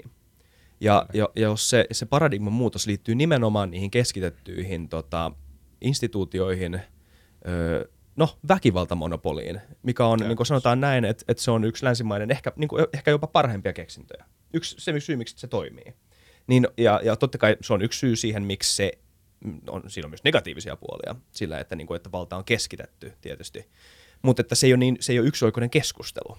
Ja, ja sitten kun tämä Bitcoin on tullut, blockchain on tullut ja, ja esittää tämmöistä niin täysin desentralisoitua versiota siihen tämmöistä täysin, täysin vasta, täysin niin kuin, toispuolesta tota, ei toispuolesta, anteeksi, niin täysin vastakohtaista vaihtoehtoa, niin, niin kiinnostaisi jo tietää, että miten, niin kuin, mitkä on ne fiksuimmat ajatukset liittyen näihin pointteihin Bitcoin-skenen sisällä. Joo, so, sopiiko mä kuitaan Vilin Totta kai joo, vielä kehittyvistä maista. Ja, Janne voi lähteä vaikka siihen keskitetty, hajautettu keskustelu avaamaan. Mä haluaisin kuitata sen verran, että totta tosiaan 87 prosenttia maailman ihmisistä elää tämmöisissä niin kuin kehittyvissä valtioissa, jossa oma valuutta menettää jatkuvasti niin kuin hurjasti euroon verrattuna esimerkiksi arvoa. Eli oikeasti niin kuin käteisessä säästöjen pitäminen aiheuttaa haasteita. Ja sitten sen lisäksi siellä saattaa olla tämmöistä niin kuin autoritääristä pelkoa siitä, että säännöt muuttuu, kun uusi johtaja tulee tai tapahtuu joku vallankumous tai tämä muuten paeta maasta. Niin nyt tulee mielenkiintoinen pointti ö, siitä, että mietipä nyt Afganistanin tilanne on lähimpänä. Sieltä varmasti lähtee tällä hetkellä ihmisiä ö, maailmalle karkuun. Miten sä otat sun omaisuuden mukaan? Sulla on todennäköisesti se talo ja tontti jossain siellä, sulla voi olla jotain käteistä, sulla voi olla jotain kultaa, koruja, eikö sulla on bisnestä tai jotain. Miten sä otat sen kaiken mukaan? Todennäköisesti siellä on rajalla jengi takavarikoimassa sun omaisuutta. Näin ainakin tapahtuu Venezuelan rajoilla, jossa sieltä yrität lähteä pois. Kultaharkkoja todella vaarallista kuljettaa mukana. Miten sä otat sen sun omaisuuden mukaan, kun sä lähdet pakolaiseksi? Se on ihan relevanttia, niin kuin käytännössä elintärkeä kysymys monelle ihmiselle. Ja uskokaa tai älkää, mutta tuolla saattaa olla ihan siis niin kuin euromiljonäärejä, jotka pakenee omasta maastansa siellä niin kuin, uh, uuden vallan alta. Ja nyt tulee esiin tämä digitaalinen, uh, hajautettu, globaali, avoin raha, jota sä voit kuljettaa käytännössä muistelemalla 12 sanaa. Eli lompakkoa, oman bitcoin-lompakkoon voi siihen osoittaa sen päästä käsiksi muistamalla 12 sanaa. Ja muistamalla 12 sanaa sä pystyt matkustamaan minne tahansa päin maailmaa niin, että kukaan ei tiedä, että niitä on, sä, sä kuljetat niitä bitcoineja sun mukana, kukaan ei tiedä, että sä omistat niitä, mutta sä pääset aina nettiyhteyden käyttä, käyttämään niitä. Ja tämä niin kuin ratkaisee sen, että nyt ne vaikka Afganistanista lähtevät ihmiset voi ottaa bitcoinin muodossa sen omaisuutensa mukaan, myydä paikallisesti, vaihtaa ne bitcoineihin, kuljettaa bitcoineja mukanaan rajojen yli. Ja mitä se tarkoittaa niihin, jos pakolainen tulee vaikka Suomeen, No hänellä onkin yhtäkkiä käyttöpääomaa, hänellä on varallisuutta, mitä lähtee käyttämään. Hän ei joudu ponnistamaan nollasta, hän ei joudu olemaan tukien varassa, kun hänellä on sitä omaisuutta mukana, mikä ei aikaisemmin ollut mahdollista kuljettaa mukana. Niinpä, niinpä. ja tuossa vielä sitten se, että kun Bitcoinhan on tällainen niin kuin 24 tuntia, 7 päivää viikossa toimiva globaali toimiva juttu, niin se on niin kuin aika jees olla, olla siinä niin kuin ei, ei tarvi, olla, ei tarvi sanoa edes, että lompakossa vaan riittää, että tosiaan muistaa ne 12 sanaa. Niin, ei tarvi odottaa, että Nordea avaa kontorin maanantaina. toi on pointti, toi, toi niin nimenomaan. Iso, iso, iso ero. Kyllä, ja se, että se on päässä. Niin, ja se on maailman likvidein markkina siinä mielessä, Näin. että sä pääset siihen niin oikeasti milloin sä haluat, ja se on globaali, se on auki kaikkialla samaan aikaan, niin, niin se on iso ero siihen, että niin kuin, niin, konttori aukeaa yhdeksältä, silloin transaktiot alkaa kulkemaan. Että onhan se niin kuin aika, sillä jos miettii, niin... Kova arvolupaus. Niin, ja puhutaan uusista teknologiasta, niin mikä on semmoinen niin Tenex, mikä on kymmenen kertaa parempi, niin ainakin niin käyttökokemuksena, niin toi on kymmenen kertaa parempi. Ottaa, ottaa, niin kuin, ottaa kantaa mihinkään muuhun, niin se, että mun ei tarvi, niin kuin, jos kello on kuusi perjantaina, niin seuraavan kerran, kun me tehdään jotain niin kuin, ää, tota, maanantai-aamuna kello yhdeksältä, niin se on niin kuin vähän huono tilanne olla, jos olisi vähän kiirus tehdä asioita, niin, niin tota, joo, Joo. Mä muistan vielä pari vuotta sitten oli se tilanne, missä jouduttiin kysyä kaverilta, että mitä pankkia sä käytät. että voit sä lähettää mulle rahaa niin, että se on niin parin päivän päästä vai onko se heti, että onko meillä sama pankki. Nykyään on ilmeisesti vähän päästy taas asiassa eteenpäin, mutta tämä on nimenomaan kymmenen kertaa Joo, ne säännöt on muuttunut vissiin myös globaalisti. Pikkuhiljaa pakotetaan muuttumaan samalla tavalla kuin roaming-maksuja nostetaan niin kuin teleoperaattorit, että pikkuhiljaa monopolitkin, tota, mm. ää, tai tämmöiset, niin kuin, ei nyt suorat monopolit, mutta todella keskitytyt järjestelmät, niin joutuu vähän muuttaa sääntöjä. Mutta, mutta tota- Kyllä. Joo, mutta mä voin, joo, joo, voin joo. ottaa siitä, siihen niin kuin keskitetty, joo. hajautettu keskustelu ainakin yhden näkökulman, että, tota, että, että kun Bitcoinhan tosiaan edustaa tämmöistä täysin niin kuin ääripäässä niin kuin hajautettu tämmöistä tämmöistä juttua, että se on niin kuin täysin vapailla markkinoilla, ja siellähän se on itse asiassa nyt selvinnyt viimeistä 12 vuotta. Eli, eli se tukee niin kuin tämmöistä tosi niin kuin avoimen ja vapaan niin kuin innovaation niin kuin ajattelua hyvin pitkälti siinä missä, siinä missä sitten tämä toinen rahajärjestelmä, vaikka niin kuin eurosta puhutaan tai, tai Yhdysvaltojen dollarista, niin se, sehän on viety tuossa vuonna 1971, 1971, niin se vietiin tämmöisen niin kuin äärimmäisen keskitettyyn, keskitettyyn rahajärjestelmiä, etenkin niin kuin Yhdysvalloissa, että siellä on se 12 ihmistä, ketkä niin kuin tekee päätökset sen, että paljon, paljonko meillä on nyt rah- rahavarantoa siellä, siellä olemassa ja, ja tota, täysin niin kuin velkaan pohjautuva järjestelmä, ää, keskitetty ratkaisu. Ne, niille ei ole niin kuin ollut tapana hirveästi niin kuin ratkaista niitä ongelmia, mitä maailma kohtaa niin kovin hyvin. Et esimerkiksi jos ottaa vaikka vapaat markkinat, Yhdysvallat vastaan Neuvostoliitto, niin siinä ei käynyt kovin hyvin. Ei, se, ei ne keskitetyt tahot, niin ei ne pysty prosessoimaan sitä kaikkea tietoa, mitä siellä markkinoilla tapahtuu ja mitä siellä tarvitaan. Niin, niin, niin sama se on niin tämän rahan kanssa. Siinä, siinä, näähän on siis tosi pitkiä kehityskaari, siis puhutaan just vuosikymmenistä ja tämmöisistä, että miten, miten ne käy ja mitä näille keskitetyille rakenteille lopulta käy, mutta kyllä, kyllä mä niin ainakin laittaisin ne tota, oma, omat rahani sinne niin kuin vapaat markki, vapaille markkinoille tota, ja, ja sen niin ongelmanratkaisukykyyn. Ja. Joo. Tämä on mun mielestä, tämä on mun mielestä niin kuin ehkä yksi mielenkiintoisimpia keskustelu, mitä liittyy tähän, jos ei puhuta siitä sijoituskohteena niin bitcoinista rahana, vaan siis ylipäätään tämä keskitetty ja epäkeskitetty, koska siis toi 12 tota, ukkeli jossain savusessa huoneessa, sehän on, niinku, hel, on helppo heittää he, niinku kymmenen syytä, miksi se ei ole hyvä systeemi, tai miksi, miten sulla voisi olla parempi systeemi, tehokkaampi systeemi, turvallisempi, luotettavampi systeemi, demokraattisempi systeemi. Ka, on, on varmasti, mun mielestä Bitcoin jees juttu ei tässä mitään, vaan siis se on, mutta mut semmoisena niin kuin, ja mun, mun tietämys tässä loppuu tässä vaiheessa. Mä en tiedä, onko tämä toimiva ö, vertauskuva, mutta ottakaa koppi, jos saatte. Esimerkiksi, jos puhutaan niin demokratiasta, ö, on semmoinen, ö, kaksi Harvard, Harvardin tota, yhteiskuntatieteilijää kirjoitti kirjan demokratioista, ö, onko se Ziblatt ja Levitski, ö, ja siinä oli semmoinen argumentti, joka oli, tota, ö, se argumentti oli siis niin kuin, pikemminkin niin kuin puoluepolitiikkaa puolustava argumentti, mutta sen voi jotenkin ehkä konvertoida niin keskitettyjä järjestelmiä ainakin demokraattisessa järjestelmässä niin kuin puoltavaksi argumentiksi. Se menee suurin, suurin piirtein näin.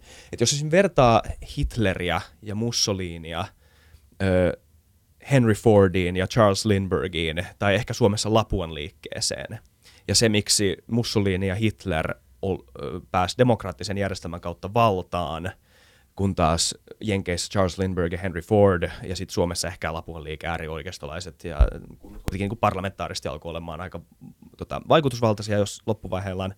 Tai siis ei parlamentaarisesti, vaan niin poliittisesti. Ihmiset alkoi diggaamaan, jopa Swinhuvud, niin, niin se ero ei ollut se, että kansa ei olisi tukenut näitä amerikkalaisia tai suomalaisia fasisteja, vaan se oli, että poliittiset puolueet päätti keskitetysti, että tämä ei ole jees.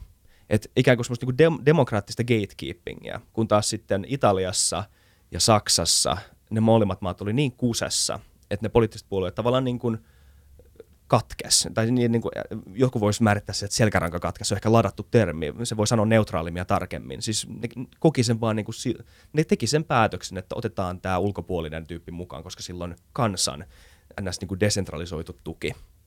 Niin, niin näettekö te, että Bitcoin-rahajärjestelmässä tai ylipäätään rahajärjestelmässä on joku hyöty sille, että sulla on jonkunnäköisiä gatekeepereitä matkan varrella? Tai toimiiko se lohkoketju itsessään niin kuin tarpeeksi hyvänä gatekeeperinä?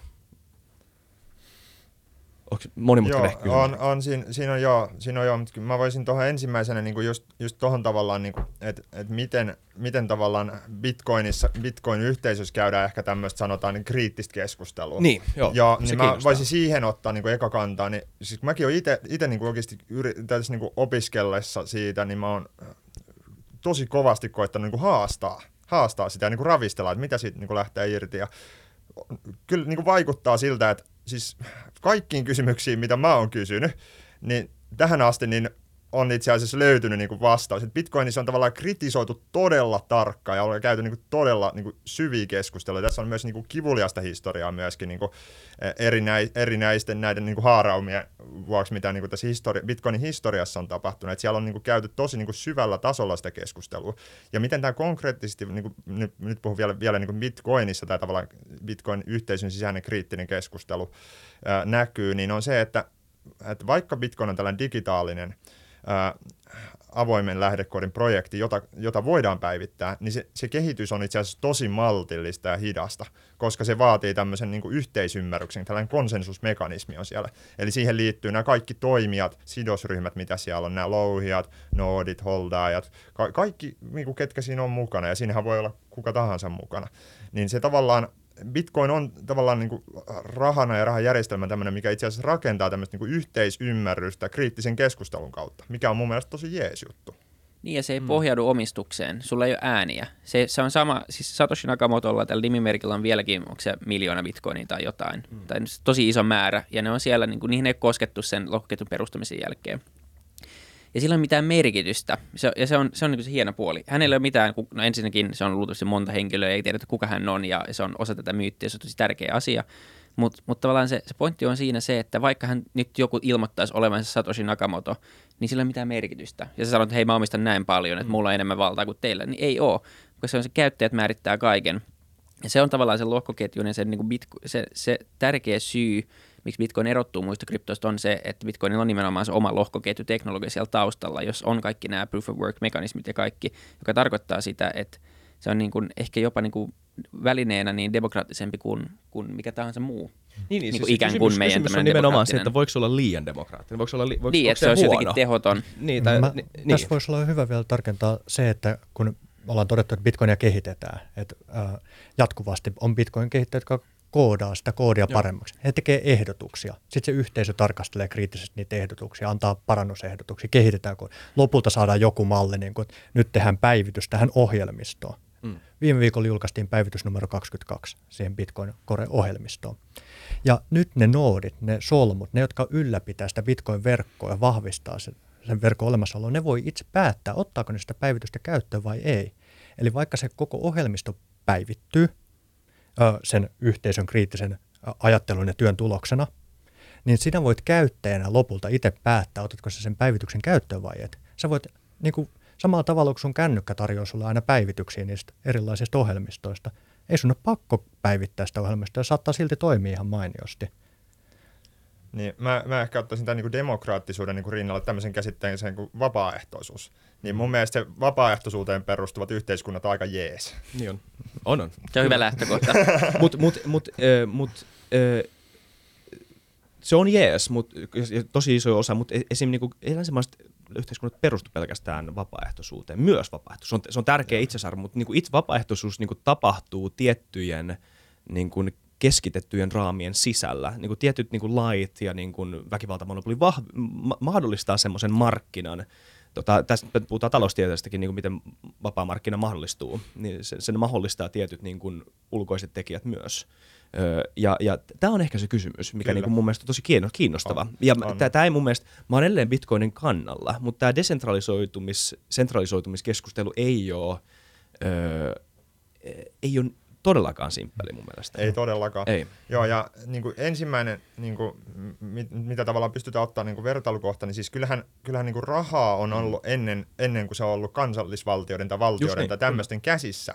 Kyllä. Eli, eli kyllähän se on ollut olemassa. Nythän me ollaan päädytty semmoiseen tilanteen, jossa... Ihmiset on ollut ennen valtioita olemassa. Niin, niin, niin näin, on, näin on. Mutta se tavallaan, että et tavallaan kyllä kansallisvaltiot niin pystyy olemaan ja niin niin kuin nimenomaan tuosta näkökulmasta, että ne, ne siitä on niin kuin malli, niin kuin kultastandardia aika käytännössä ja niin kuin aikakaudet ennen sitä, niin, niin, niin se, se on mahdollista, että on niin kuin säännöt ja tällaiset, ja sitten samaan aikaan niin, se raha ei, ei poissuljettu toisia, eikä se ole niin mustavalkoista, että sulla ei voisi olla niin hajautettuja rahajärjestelmä, mutta muita keskitettyjä, keskitettyjä järjestelmiä. Just niin, se on ehkä joo. se pointti siinä, että kyllä väkivaltamonopoli ja bitcoin voi olla niin kuin elää sopusovussa, ja mäkin niin. on kyllä väkivaltamonopolin puolella, koska sitten jos meillä tulee kansalais niin kuin poliisit tonne, niin saattaa mennä kyllä aika vaikeaksi tämä touhu. Ja esimerkiksi El Salvadorin valtio tällä hetkellä ostaa bitcoineja vapaalta markkinoilta, että he alkaa valtiotasolla niin kuin hyötymään tästä bitcoinista ja niin kuin mahdollistaa, että kansakunta käyttää sitä ja sitten samaan aikaan se valtioinstituutio jatkaa olemista. Ja sitten on hyvä muistaa tämä internet, joka ikään kuin hajautti tiedon kulkemisen. Et ennen oltiin hyvin paljon niiden keskitettyjen mediatalojen niin kuin mm. tiedon armoilla siinä mielessä.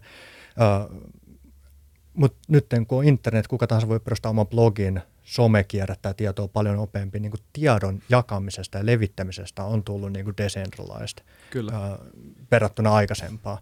Ja onko se hyvä vai huono, niin moni kyllä varmaan täällä peukuttaa myös netin puolesta. Just niin, joo, nimenomaan. Että niinku siinä on tosi, tosi paljon hyviä puolia. Mikään ei, niinku, se, mun mielestä oli naulan että ei, mun tietämys tästä ei ole niin iso. Et mä en rehellisesti tiedä, mutta mikään ei välttämättä nimenomaan estä sitä, etteikö niin kuin sen protoko- protokollan ympärille voisi rakentaa jotain niin kuin tukiverkostoja protokollasta. Tässä puhun siis Bitcoin-teknologiasta. Niin kun sulla on decentralisoitu protokolla, niin sen ympärille voi tietysti yhteiskunta keksiä kaiken näköistä. Kyllä, Just kyllä. näin. Siinä puhutaan esimerkiksi tämmöisistä tota, keskuspankkien niin kuin, tota, kryptovaluutoista ja, ja niin kuin ne voisi perustua myös siihen niin kuin bitcoiniin. Nyt valtiot haluaa tehdä omia totta kai, koska ne ei halua jäädä, jäädä niin. pois tästä pelistä. Se on ja, trendikästä. Ja, niin, se on, se on kiva. Hei, tehdään tämmöinen krypto.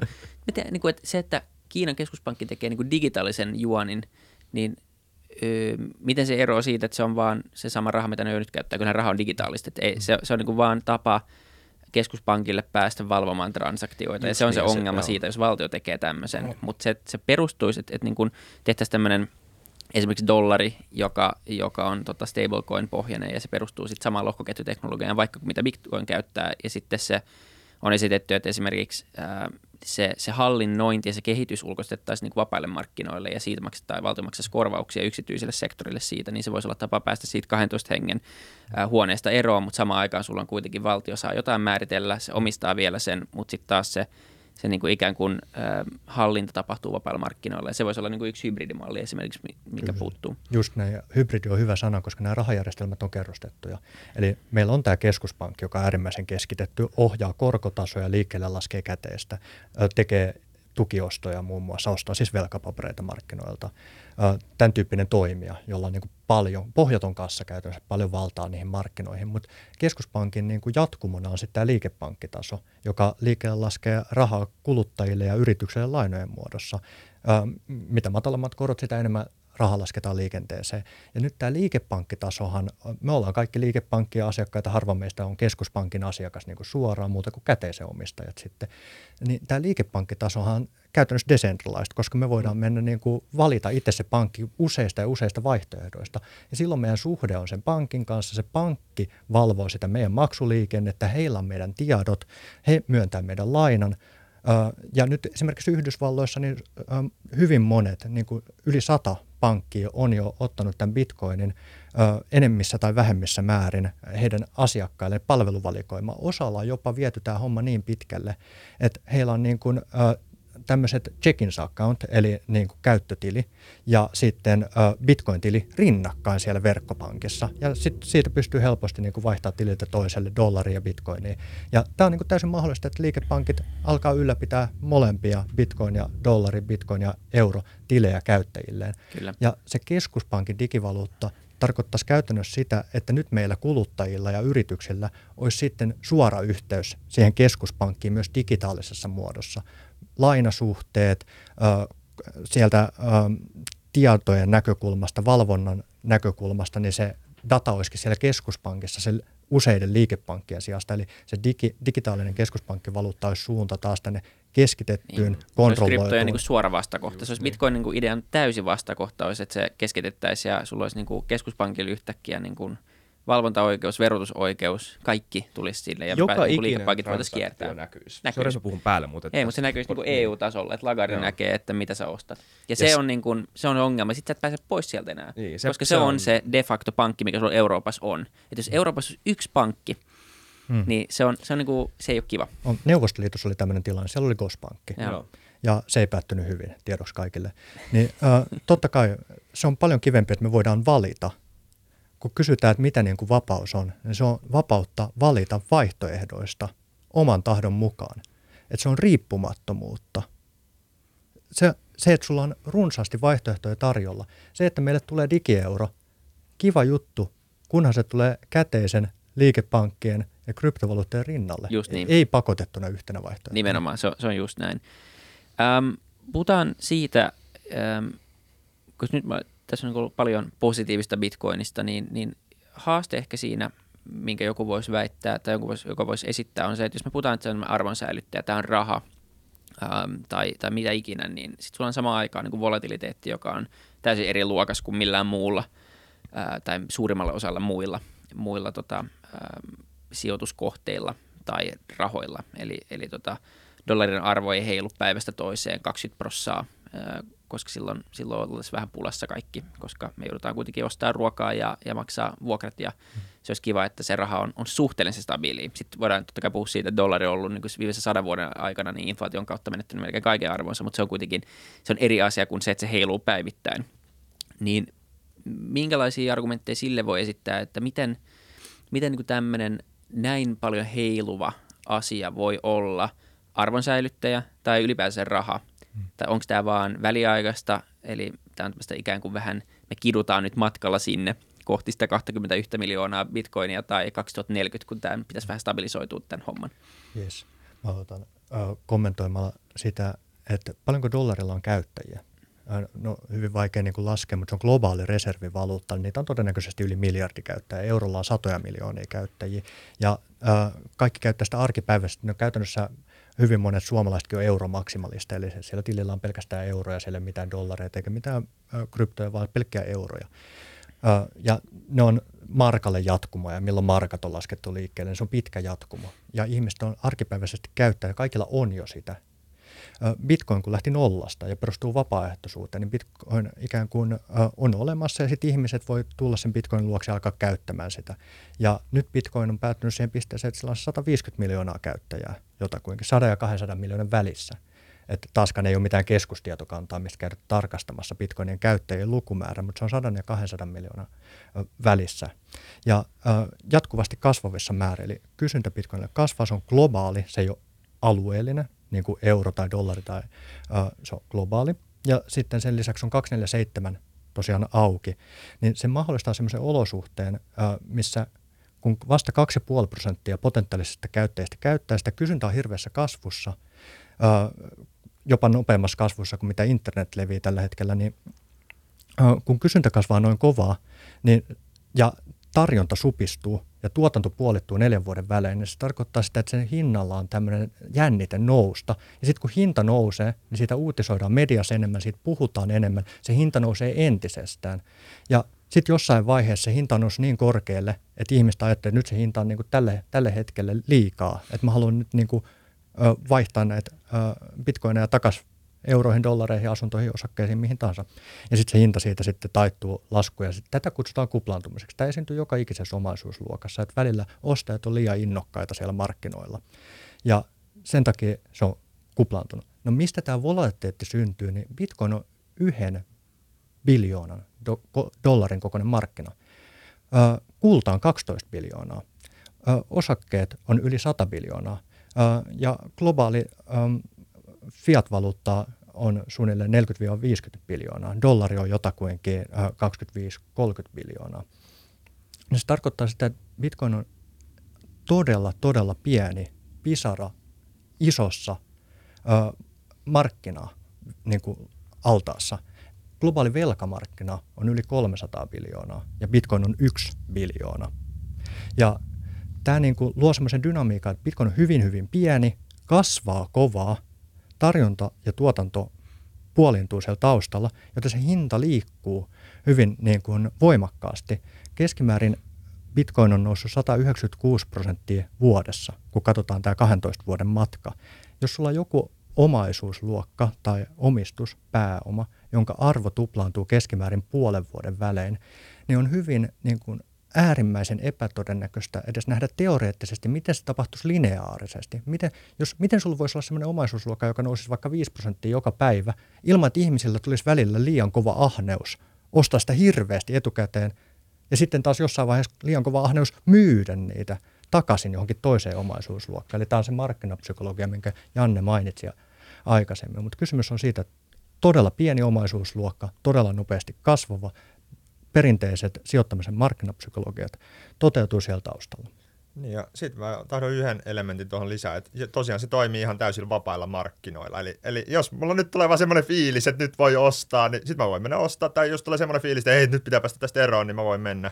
Ja siinä ei ole, niin kuin, jos miettii vaikka osakemarkkinoita, niin siellähän on taas, niin kuin se, se on tietty kelloaika, milloin se on auki, arkipäivisin auki. Ja sitten siellä on niin kuin muutakin niin kuin tämmöistä sääntelyä. Bitcoinissa ei ole mitään tällaisia mm. Niin, ja, eli, eli se niin arvio ja se ajatus on siitä, että mitä enemmän tulee käyttäjiä, niin tietenkin sitten kun tulee myyntiä, niin se ei korostu yhtä, yhtä rajusti siihen hintaan. Eli, eli mikä se arvio on, että miljardi käyttäjää 2024-2025 tällä tahdilla suunnilleen. Kyllä, tällä Eli tahdilla suunnilleen vuosikymmenen puoleen välin mennessä Kyllä. on se miljardi käyttäjää, ja silloin se markkina-arvokin todennäköisesti liikkuisi 10 äh, biljoonaa yläpuolelle, se arvo olisi 10 kertaistunut tästä.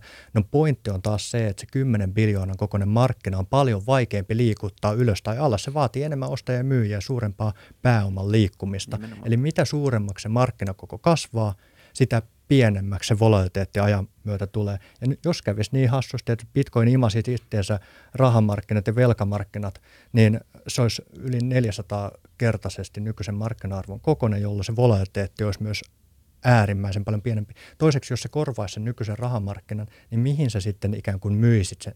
Sulla olisi se bitcoin-mittari käytössä ja sulla ei olisi vaikka enää euroa, niin mikä olisi se volatiliteetti? No se näkyisi periaatteessa tuotteissa, palveluissa ja muissa omaisuusluokissa, niin kuin euron ostovoima nyt. Ja euro ostovoima on ikuisesti laskussa, koska niitä luodaan jatkuvasti vain enemmissä määrin lisää. Ja se ei ole niin kuin rakenteellisesti luotukaan arvon säilyttäjäksi. Niinpä, niinpä. Tota, mä näin jonkun hauskan statistiikan siitä, mä en tiedä pitääkö se paikkaansa, mutta tässä oli taas pari kuukautta sitten taas tämmöinen melkein 20 prosentin vuorokausdippi tai parin päivään tuli 20 prosenttia alhaisesti. Niin mä näin joku, ja mä en tiedä pitääkö sitä paikkaa, mutta 86 prosenttia bitcoin-omistajista piti, eli ei myynyt. Tämä on todella mielenkiintoinen juttu, nimittäin 20 prosenttiahan siis meikäläisten kaltaisille, jotka on ollut useamman vuoden tässä mukana, niin se on niin kuin käytössä ihan normipäivä. Ei se nyt joka päivä tapahdu, mutta ei, ei sitä yöuneitakaan tarvitse menettää, siinä mielessä normaalia. Vuonna 2018 tammikuussa niin, äh, Bitcoin oli sen edellisen huippujen niin kuin näkökulmasta, jota kuitenkin se oli käynyt siellä 19 000 dollarissa. Ja sitten joulukuuhun mennessä oli laskenut 3000 dollaria. Sen arvosta oli kadonnut yli 85 prosenttia vuoden aikana, koska edellinen vuosi oli noussut 20 2000 prosenttia, 20-kertaisesti. Niin nyt se lasketteli sitten 86 prosenttia vuoden aikana. Silti valtaosa bitcoinin omistajista, yli 70 piti positionsa. Siellä on hyvin paljon sitä mentaliteettia, sitä paradigman muutosmentaliteettia, että nyt me ollaan luovuttu meidän euroista, jotka menettää arvoa, ja me uskotaan tähän avoimeen hajautettuun rahajärjestelmään, joka on niukka. Nyt me omistetaan näitä bitcoineja, ja kävi volatiliteetille mitä tahansa, niin me omistetaan ja todennäköisesti ostetaan lisää. Me omistaa, odottaa, ostaa lisää. Kyllä. Bitcoinhan tekee tosiaan tämmöisen, niin kuin jos miettii yksilön näkökulmasta, niin se niin kuin madaltaa tämmöistä, niin kuin mitä kutsutaan aikapreferenssiksi. Eli toisin sanoen, niin ollaan valmiita odottamaan sitä palkintoa paljon pidempään. Jep, kyllä. Miten sitten tämä energiakysymys? Tai se on ollut pinnalla aika paljon. Öö, mä, mä en, menee luvut sekaisin, mä en osaa mitään lukuja, mutta eikö se suurin piirtein mene niin, että se öö, määrä työtä, mikä bitcoinin louhintaan menee, jos sen laskee yhteen, niin se on suunnilleen jonkun Itävallan energiakulutuksen kokoinen määrä, tai joku tämmöinen Ruotsi, whatever, on kokoinen maa. Mä en tiedä, onko toi, kommentoikaa vaan, jos toi no, ei juttu. No toihan on tietenkin se mittasuhde, mikä on meille niin kuin mediasta tuttu, että verrataan niin, valtion talouksiin, mä... se on hämmentävää, koska se on myös samaan aikaan 0,1 prosenttia maailman kokonaisenergiantuotannosta, eli yksi tuhannesosa, ja se on muun muassa vähemmän kuin mitä pelkästään yhdysvaltalaisille menee niiden vuosittaisten jouluvalojen ylläpitämiseen. Ja sit, kun se, kyllä. Miten se voi olla niin, jos miettii, kun 0,1 ei kuitenkaan ole niin vähän, tai se ei kuulosta niin pieneltä, pieneltä, ja sitten jouluvalot on sitä enemmän, mm. niin entäs sitten laturit? Niin, mutta se ei ole ongelma, se ei ole ongelma se jouluvalot, koska niin. Christmas time. niin. Mutta okei, okay, tota, niin, niin. niin. Kyllä, kyllä. Ja sitten jos mietitään niin kuin pankkijärjestelmää ja kullankaivujärjestelmää, että minkälaisia äh, niin kuin ekologisia ongelmia ne aiheuttaa, paljonko ne energiaa käyttää, niin puhutaan aivan erilaisista mittaluokista. Niin tietenkin kysymys on taas jälleen kerran, että mitä sille energialla saadaan. Ja sitten tietenkin niin, myös energian käyttäminen äh, tulee olemaan kasvussa – tästä hetkestä aina tulevaisuuteen toivottavasti. Mitä energiaa me käyttää, sitä tehokkaampaa kaikki on. Kysymys on siitä, että minkälaista energiaa me käytetään sitä ja paljonko siitä tulee päästöjä. Ja nyt Bitcoinhan pystyy hyödyntämään mitä tahansa energiaa. Eli sen ei tarvitse olla se niin kuin läheinen ydinvoimala tai joku hiilikaivos, vaan se voi olla myös uusiutuvia energianlähteitä. Se voi olla vaikka jonkun vesivoimalan ylijäämäenergia, jota muuhun, muualle ei edes voida hyödyntää. Se voi olla jotain energiaa, mitä vaikka tulivuoresta saatava energia ja tulivuoren lähestyllä ei yleensä kannata rakentaa asuntoja, jotta siellä ei ole ihmisiä, jotka pääsisivät hyödyntämään sitä energiaa, mutta sinne voidaan laittaa bitcoin koska bitcoin ei välitä siitä, minkälaista energiaa se on, kunhan se saa sieltä sitä energiaa. Parasta tässä on nykyään ollut se, että tähän avaa ihan uuden luovuuden sarat, minkälaista energiaa voidaan käyttää tämän verkon ylläpitämiseen ja saada siitä palkkioita vastaan, niin bitcoinia on hyödynnetty paikoissa, joissa syntyisi muuten päästöjä, eli syntyy päästöjä, sen sijaan ne päästöt valjastetaan takaisin energiantuotantomuotoon, kytketään bitcoin-louhion kiinni ja sä alat tekemään sun päästöillä rahaa. Joo, esimerkiksi Great American Mining, tota, hyvä esimerkki Jenkeissä, jos jotain kiinnostaa katsoa, niin ne käyttää nimenomaan semmoista niin kuin shale, shale äh, tuotannosta syntyvää semmoista niin kuin ylimääräistä kaasua ja mainaa sillä pelkästään. Joo, ja siis maailmassahan on niin kuin paljon suurempi ongelma kuin se, että mitä Bitcoin käyttää tota, energiaa, Bitcoin louhinta käytetään energiaa, niin on se, että mikä määrä energiaa menee hukkaan. Siis se on ihan valtava. Mä en muista mitä prosentuaalisesti, mutta se on joku viidesosa tai joku... joku se ja mä luulen, se on jopa enemmän globaalisti, joka valuu hukkaan siitä gridistä, joo. joka... joka tota... joo. Niin, totta. Siis okei, okay. rehellisesti sanottuna, niin se, että aina voi osoittaa, niin kuin energiakäytössä voi puhua kokonaisuutena, ja, ja sitten voi jakaa sitä osia, että onko tämä hyvä energiakäyttö tai huono energiakäyttö. Mun mielestä argumentti menee molempiin suuntiin, että ei voi, että, että niin bitcoin-mainausta ei, tai bitcoin-mainauksen energiankäytön puolustuksena mun mielestä ei voi osoittaa muuta ongelmaa energian käytössä, mutta ei myöskään voi sanoa, että, että, tota, että, että, että miten, miten se bitcoin-mainauksen energiankäyttö ö, on erilaista kuin joku toisen rahajärjestelmän ylläpitämisen energiakäyttö. Et siinä pitää keskustella sitten, että mikä se, niin, niin kuin sanoit, se hyöty. Mikä, mikä se hyöty, mikä siitä energiakäytöstä saa. Ja ehkä se mielikuva on se, että niin. siis se on täysin turhaa. Se, että bitcoin louhinta on turhaa, että vaan niin. käytetty jotain koneita ja sitten ne on jossain hallissa. Toihan on ihan turhaa. No siis se koko järjestelmä perustuu siihen louhintaan ja energian käyttöön. Ilman energian käyttöä niitä, niitä ei synny, niitä uutta, sitä bitcoinia ei synny, eikä sitä verkoston niin turvallisuutta pystytä ylläpitämään. Eli jos, sä, jos se kiinnostaa uusi rahajärjestelmä ja se, että bitcoin on olemassa, niin sä joudut hyväksymään tietyn energiakustannuksen siitä. Ja sä oot valmis investoimaan sitä energiaa siihen, niin se on tavallaan ehkä se iso ideologinen kysymys on siitä, että onko sun mielestä bitcoin turhaa, silloin varmaan se energiakäyttökin siihen on sun mielestä turhaa, mutta jos bitcoinin puolella, niin, niin se energian käyttö on suhteellisen niin kuin – se on ihan suhteessa siihen arvoon, mitä siitä saadaan. Ja ehkä se ajatus on siinä, että Bitcoin tulee myös vauhdittaa, tai yksi mielenkiintoinen argumentti on, että se tulee vauhdittaa nimenomaan siirtymistä vihreämpään energiaan, koska me pystytään käyttämään sitä hukka-energiaa, me pystytään käyttämään off-grid-energiaa, ja, ja tota, sitä esimerkiksi pankki ei pysty tekemään. Että se on niin kiinni siinä mm, gridissä, mitä Helen sulle myy Suomessa esimerkiksi, that's it. Kyllä. Niin siinä on ehkä niin muutama, muutama ajatus siitä kanssa. Kyllä, näin on. Tuossa niin nimenomaan Bitcoin tavallaan, se, Bitcoinhan on tällä hetkellä maailman tehokkain tietokoneverkko. Ja siis se varmistaa kaikkien niiden, ketkä on sinne niin kuin talletta, pitää siellä niin kuin sitä uh, ostovoimaansa, niin se, se on sen tietoturvan kannalta. Eli sen, sen varmistaminen on se niin kuin yksi, yksi käyttötarkoitus, ja että se pysyy, niin kuin kaikki ihmiset, ketkä käyttää sitä, niin se, että se pysyy turvassa. Mutta sitten sittenhän se, mitä just Bitcoin ehkä niin kuin tekee, niin on nimenomaan, että se kannustaa kaikkia niitä toimijoita etsiä tehokkaampia energiajärjestelmiä ja hyödyntää sitä hukkaa energiaa just. Eli, eli se tavallaan niin kuin parantaa kaikkien siinä olevien niin kuin toimijoiden energiatehokkuutta. Tämä on mun mielestä niin kuin ihan se niin kuin keskeinen pointti. Ja myöskin sitä tavallaan, tässä tulee myös sit se, että tavallaan, jos miettii tämmöinen, niin kuin, että kuluttaminen voi mennä yli, että me voidaan haaskata jotain luonnonvaroja, niin tämmöinen, kuka ajattelee bitcoinilla ja haluaa niin kuin, miettiä, että miten mä voisin saada bitcoineja lisää, niin haluukin itse asiassa olla tosi niin kuin, tarkkaan katsoa sen, että, että mä en var, var, niin kuin, ainakaan niin kuin, tuhlaisi näitä resursseja, mitä mulla on, vaan että ne olisi mahdollisimman tehokkaas käytös. Niin tämä on se, mitä Bitcoin tekee psykologisesti. Kyllä, ja siis se louhinnan ainoa kilpailuetu sen jälkeen, kun tämä tietokoneteho normalisoituu tämän Kiinabanin jälkeen, on se, että mitä sä maksat siitä sähköstä. Ja silloin sulla on intressi nimenomaan saada halpaa sähköä joka luultavasti on halvin sähkö, on nimenomaan sitä sähköä, mitä ei pystytä myymään siihen sähköverkostoon. Eli nimenomaan sulla on insentiivejä niin kun olla mahdollisimman tehokas, ja mitä enemmän sitä louhitaan, mitä enemmän muut louhii halvemmalla, niin taas kysyntä ja tarjonta ja hinnanmuodostus, niin se joudut olemaan yhtä tehokas kuin muut. Jos sä, jos sä mainat hiilellä, joka jonka verotus tulee nousee, jonka, joka tulee kallistua vai joka vuosi tästä edes, niin sä, sulla ei ole mitään järkeä enää mainita. Niin. Ja, ja tässä on niin sellaisia melkein joka niin. kysymykseen, se meni melkein yksinkertaisemiseksi, mutta melkein joka jutus Bitcoinissa niin tulee vain tämmöinen kysyntätarjonta ja niin kuin vapaa kilpailu ratkaisee nämä ongelmat tai nämä ajatukset, mitä sen ympärillä syntyy. Ja se on, se mun mielestä vaan kertoo, jos sä oot vapaamarkkina uskovainen, niin se kertoo vain siitä, että se on, joko se on niin kuin tahallaan maailman elegantein ää, niin kuin järjestelmä, tai sitten siinä on niin kuin vahingossa, puolivahingossa syntynyt niin, kuin niin paljon muutakin sen alkuperäisen ajatuksen päälle, että se on aivan niin kuin, se on vähän niin kuin liian hyvä ollakseen totta periaatteessa. Yksi tämän päivän niin kuin tunnetuimpia Bitcoin-kehittäjä on tämmöinen kaveri kuin Adam Back.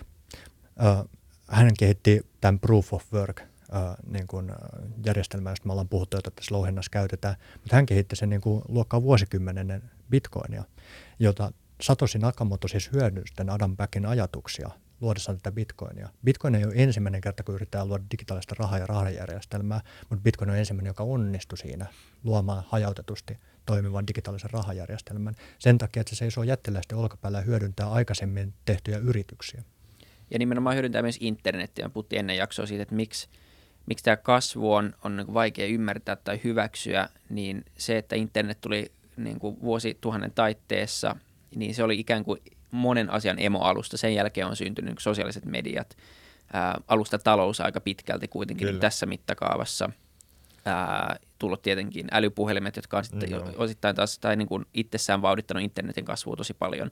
Niin se syy, miksi Bitcoin kasvaa niin nopeasti on, että sen pystyy implementoimaan suoraan tämän emo, tämän, tai näiden emoalustojen päälle. Eli sun ei tarvitse rakentaa sitä infraa samalla tavalla, vaan sulla on jo niin kuin miljardeja älypuhelinkäyttäjiä. Melkein kaikilla on älypuhelin jo maailmassa – niin sen, sä saat sen kaikkien taskuun periaatteessa. Sä teet bitcoinin tänään, niin se on kaikkien taskussa huomenna. Niin kuin tyyppisesti, kun se julkaistiin. Ja, ja se on ehkä se iso ero siihen, että ihmisten ei tarvitse eka ostaa sellaista kallista tietokonetta, mitä 2000-luvun alussa tai muuta vastaavaa, ja sen takia se, se, se kasvun mahdollisuus on periaatteessa rajaton. Sitten se on kysymys lähinnä siitä sitten, että onko ihmiset sitä mieltä, että tämä on hyvä juttu. Et mitkä on, niin kuin, mitkä on teidän mielestä riskit sille, että – että tästä ei tulekaan niin iso juttu. Meillä on nyt 100-200 miljoonaa käyttäjää, se on verrattain pieni, mutta se on kasvanut valtavasti. Kolmessa vuodessa se on, se on niin kuin melkein kymmenkertaistunut nyt viime aikoina tai viimeisten vuosien aikana, niin, niin mitkä on sellaiset esteet? Puhutaan aika paljon regulaatiosta, että tämä pystytään vielä reguloimaan pois ja kieltämään. No siitä ollaan monta eri mieltä ja, ja luultavasti sitä ei enää pystytä reguloimaan, on ehkä oma kanta, mutta kuulen mielellään teidän mielipiteet. Mutta onko jotain semmoista, voiko tulla jotain parempaa? Voiko joku luoda paremman bitcoinin? Onko ikään kuin – onko saavutettu tarpeeksi iso kriittinen massa käyttäjiä, että tämä on se, millä mennään ja tätä kehitetään, vai voiko joko tulla vielä takavasemmalta ohjaa jotain parempaa? Hmm. No, jos mä lähden siitä regulaatiosta jälkeen, sä jatkat siitä, että tekeekö joku jotain parempaa. Ja, mm, regulaation suhteen niin Bitcoinilla on länsimaissa hyvin kirkas asema. Se on luokiteltu hyödykkeeksi, eli tämmöinen niin kullan kaltainen ö, omistuspääomaluokka. Ö, se tarkoittaa Yhdysvalloissa muun muassa sitä, että se menee tämän CFTC-regulaattori alle ja sillä käydään nyt hyödykefutuurikauppaa muun muassa ja nyt mietitään, että rakennetaanko tämmöinen ETF-rahasto niin kuin hyödykepohja, tai siellä futurikauppapohjaisesti vai spot-hintapohjaisesti, mutta Yhdysvalloissa on niin kuin jopa kongressi- ja senaattoritasolla tämmöisiä ihmisiä, jotka on julistautunut bitcoinaajiksi. Sen lisäksi siellä on yrityksiä, kuten Tesla ja MicroStrategy, miljardin koko luokan yrityksiä. Maailman rikkain mies Elon Musk omistaa bitcoinia. Siellä on valtavaa poliittista, bisnespuolen, niin tämmöistä mm, liikettä bitcoinin puolesta. Sen lisäksi, että sen niin kuin regulatiivinen asema on hyvin selkeä. Nyt äh, SEC on Yhdysvalloissa semmoinen viranomainen, jota sitten kryptomarkkina seuraa hyvin tarkkaan. Eli he ovat tämmöinen arvopaperiviranomainen, käytännössä Suomen finanssivalvontaa vastaava. Ja he sitten pitää huolen siitä, että ei kukaan liikkeelle laske tämmöisiä niin kuin laittomia arvopapereita ja kerää vaikka rahoitusta omaa ideaa vasten niin kuin laittomin keinoin. Mutta huomioon ottaen Bitcoinin pyyteettömän lähdön, missä Satoshi Nakamoto tuntematon tuntemattomaksi jäänyt tyyppi on lähtenyt liikkeelle lasketta niin kuin bitcoinin ilman, että hän on ottanut itselleen mitään, eli hän ei myynyt kenellekään mitään niin, että hän saa omaa hyötyä siitä, vaan kaikki on voinut periaatteessa alusta asti liittyä sen bitcoin-verkkoon avoimesti mukaan, niin siellä on SEC ollut helppo todeta ja oikeustuomioistuimen tämän CFTCn, että bitcoin on hyödyke, vähän niin kuin kulta tai puutavara tai öljy. Ja sitten taas puolestaan nämä kaikki muut kryptoprojektit, jotka kerää itselleen rahoituksen ja lähtee projektitiimin kanssa, jolla nimet ja kasvot perustamaan erilaisia projektihankkeita, niin sitten he menee tänne SCCn puolelle ja siellä Gary Gensler, pääjohtaja tälläkin hetkellä tutkii sitä, että entäs nämä muut kryptovaluutat, onko nämä arvopapereita, pitäisikö nämä mennä meidän prosessien läpi? Ja sitten jos, jos he on niin kuin eri mieltä siellä SCCssä, että nämä arvopapereita, niin sitten he voi nostaa erilaisia syytteitä tai niin kuin tehdä haastatteluita näiden projektitiimiläisten kanssa, mutta Bitcoinin regulatiivinen asema Yhdysvalloissa Euroopassa, läntisessä maailmassa on hyvin selkeä. Sitten kun puhutaan siitä, että miten näissä kehittyvissä maissa, viime viikolla presidentti Erdogan Turkissa julisti olevansa sodassa bitcoinia vasten. Vähän niin kuin julista sodassa, olevansa sodassa internetiä tai matematiikkaa vasten. Mutta Erdogan on nyt sodassa bitcoinin vasten. Mitä hän voi tehdä? Hän voi sanoa, että jokainen turkkilainen, joka käyttää bitcoinia, joutuu vankilaan tai jotain vielä pahempaa. Tänään hän voi tehdä, mutta hän ei voi oikeasti estää ihmisiä käyttämästä bitcoinia, omistamasta bitcoinia, lähtemästä bitcoinien kanssa sieltä maasta pois. Ja tätä on niin kuin nähty ympäri maailmaa. Yksi maa toisensa perään saattaa olla Marokko tai Nigeria tai Intia, joka julistaa, että nyt mekin ollaan sodassa bitcoinin kanssa. Ne kansalaiset jatkaa bitcoinin käyttämistä, se on käytännössä markkinointipuheet. Kuulkaa, täällä bitcoin, se on tosi tärkeä. Me puhutaan siitä. Kansalaiset miettii, googlaukset nousee, bitcoin-tietoisuus levii, jengi lataa bitcoin lompakoita, jatkaa bitcoinin käyttämistä, koska heillä on hyvä syy siihen. He mm. tarvitsevat sitä avointa, luotettavaa rahajärjestelmää – ja kukaan ei pysty siihen puuttumaan, ei, ei minkäänlainen presidentti tai kukaan muukaan viranomainen lopulta ei voi estää ihmisiä käyttämästä siitä. Laitonta siitä voi tehdä, mutta sitä käyttöä ei voi estää. Jep. Erdogan on hyvä esimerkki siitä, miten keskitetty järjestelmä voi mennä pieleen. Joo, joo, sitten, että voiko tulla jotain, jotain parempaa, niin kyllä niin kuin Bitcoinin takanahan on tietysti totta kai, niin kuin Toni sanoi, jo mainitsi aikaisemminkin, että sekin seisoo jo itsessään niin kuin ideana ja toteutuksena niin jättiläisten olkapäillä.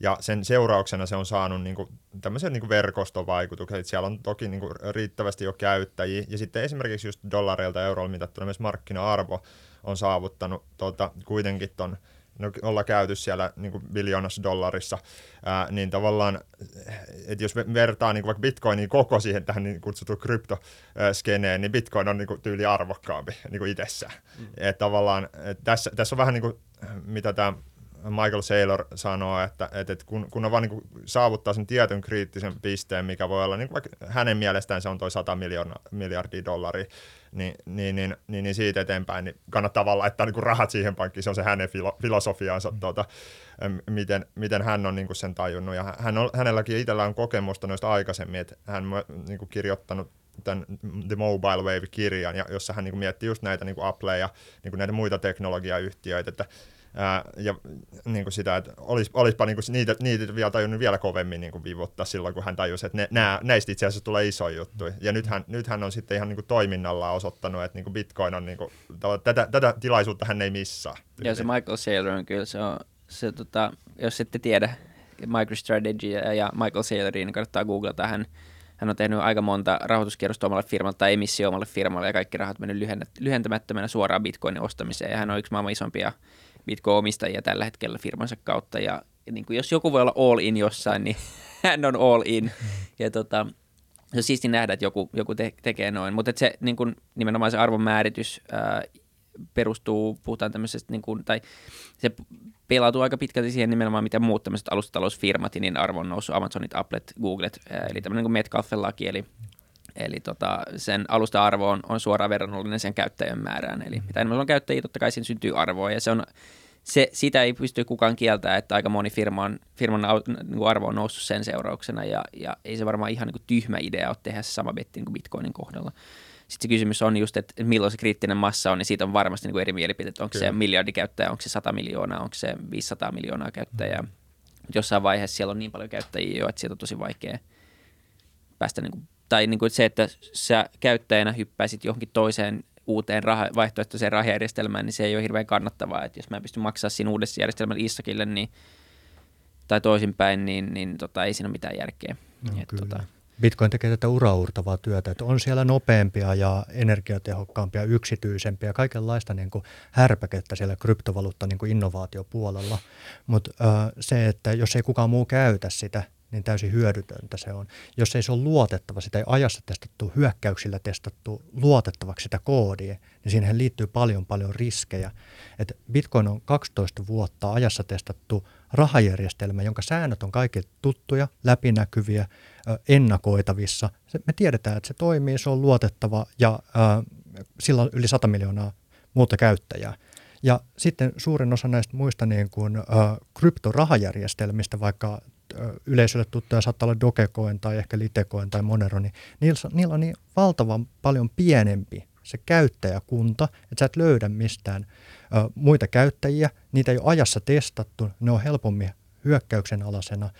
Ja äh, lopulta niin kuin Bitcoin tulee todennäköisesti imasee näiden muiden niin kuin kryptorahajärjestelmien arvo itseensä. Ja sitten puhutaan paljon niin kuin Ethereumista ja äh, muista tämmöisistä niin kuin kryptoalustoista, platformeista, joiden päälle voi rakentaa sitten erilaisia innovaatioita. Nyt on rakennettu tätä decentralized financea, NFT ja kaikkea muuta haippia hienoa.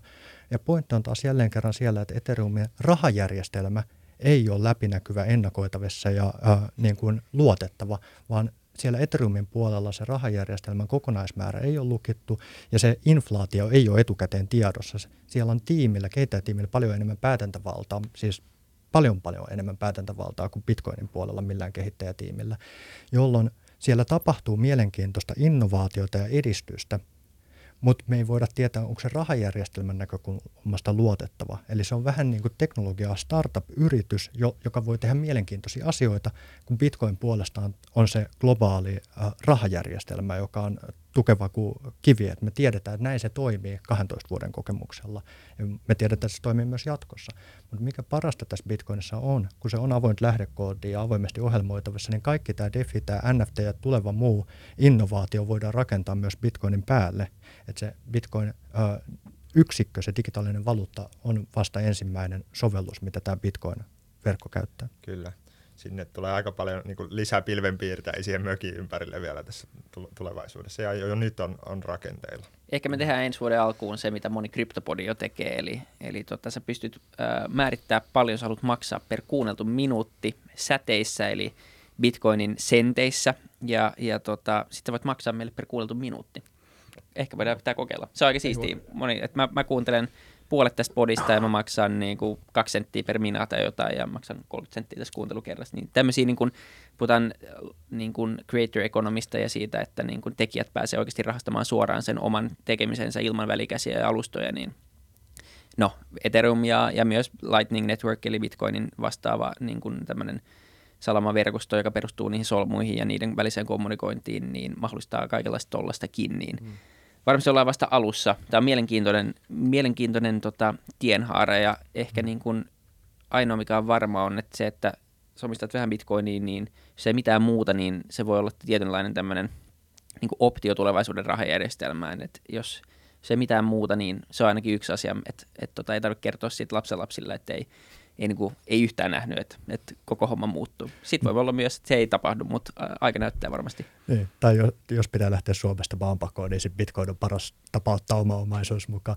Ei, muistetaan, että vuonna 1997 internetillä oli se reilu 100 miljoonaa käyttäjää, joka nyt Bitcoinilla on me ollaan tosi nuoria tyyppejä, mutta tuolla katsomassa myös semmoisia, jotka on 97 ollut siellä netissä, niin onko ne nähnyt, että nyt tulee sosiaalista mediaa ja nyt tulee niin kuin Amazonia, verkkokauppaa ja App Storea ja niin kuin Netflixiä ja striimausta. 97 niin hyvin var- harva näki tämmöisiä visioita, ja jos ne meni vahingossa sanomaan julkisuudessa jotain ääneen, niin varmasti tuomittiin ja dumattiin ja sanottiin, että internetti ei sillä voi tehdä mitään muuta kuin lähettää sähköpostia. Mm, niin. niin se innovaatiovaihe, me ollaan ihan yhtä alussa. Suurin osa edessä on tuntematonta, mutta me tiedetään jo, että siellä on toimiva rahajärjestelmä, joka toimii globaalisti 247, johon kuka tahansa voi liittyä. Joo, kyllä. Se vaikuttaa siltä, että se aika on iso tekijä siinä, just se, niin kuin se, se nimenomaan se luottamus, se miten se on iskostunut psykologiaan ja miten se on laajentunut se luottamus, koska siis mäkin tunnen monta semmoista niin kuin, niin kuin tosi tosi syvälle menemään niin kryptonörttiä, jotka kertoo mulle, että kai sä oot niin ostettu tätä uutta juttua. Ja sitten selittää niin kuin muutamassa lauseessa, että miksi tämä on parempi kuin Bitcoin. Sitten mutta laittaa mun rahaa johonkin, mikä niin kuin, ihan sama onko se parempi, se ei järjestelmä, jos kukaan ei, ketään ei kiinnosta. Tämä, mä olisin ensimmäinen, joka äh, laittaisi rahani tuohon no ehkä kolmas, neljäs, mm. mutta mut, mut jossain, vaiheessa, niin kuin, jossain vaiheessa se kriittinen massa ö, ö, on se, joka päälle se koko homma rakentuu, eikö vaan? Mm, kyllä se näin, näin tietyllä tavalla on, että täytyy, sen pitää olla niin kuin, että ihmi, niin kuin riittävän määrä tämmöisiä niin kuin selväjärkisiä ihmisiä niin kuin täytyy olla siellä niin kuin niin. takana. Ja tässä on itse asiassa hyvä, point, ehkä pari pointtia tuoda ilmi, että Bitcoinilla ei ole tällaista niin kuin markkinointitiimiä, että se on sieltä lähtenyt, sieltä, nämä kryp, kryp, kryptopankit on siellä niin kuin lähtenyt alun perin, että ne, ne on niin kuin ollut hyvinkin kiinnostuneita tämmöisistä niin kuin ajatuksista. Sitten se on niin kuin levinnyt sieltä niin kuin orgaanisesti se idea. Ja Bitcoin yhteisössä on tällainen niin eetos, että tee se sun oma tutkimus. Ja si- siihen on niin kuin hyvä, sille peruskalliolle niin kuin hyvä rakentaa se, se myös se, se oma, omat niin kuin kaikki päätökset, mitä sen Bitcoinin osalta tekee. Ja tämä niin kuin osaltaan, mitä me nyt vaikka tehtiin tämän kirjan Bitcoin avainvapauteen osalta, niin totta kai me haluttiin niin kuin kiteyttää tätä meidän omaa tähän asti ymmärrystä ja oppia niin kuin totta kai myös lisää, mutta sitten samalla totta kai jakaa sitä oppimaan niin kuin helpolla tavalla. Just näin. Ja se, mitä me ei tultu tänne tekemään, niin me ei tultu kertoa kenellekään, että kannattaa ostaa bitcoinia, koska me halutaan itse sitä halvemman lisää. Että jos Joo, joku... älkää ostako. Tämä on aika huono juttu, niin kuin kuulitte puheesta.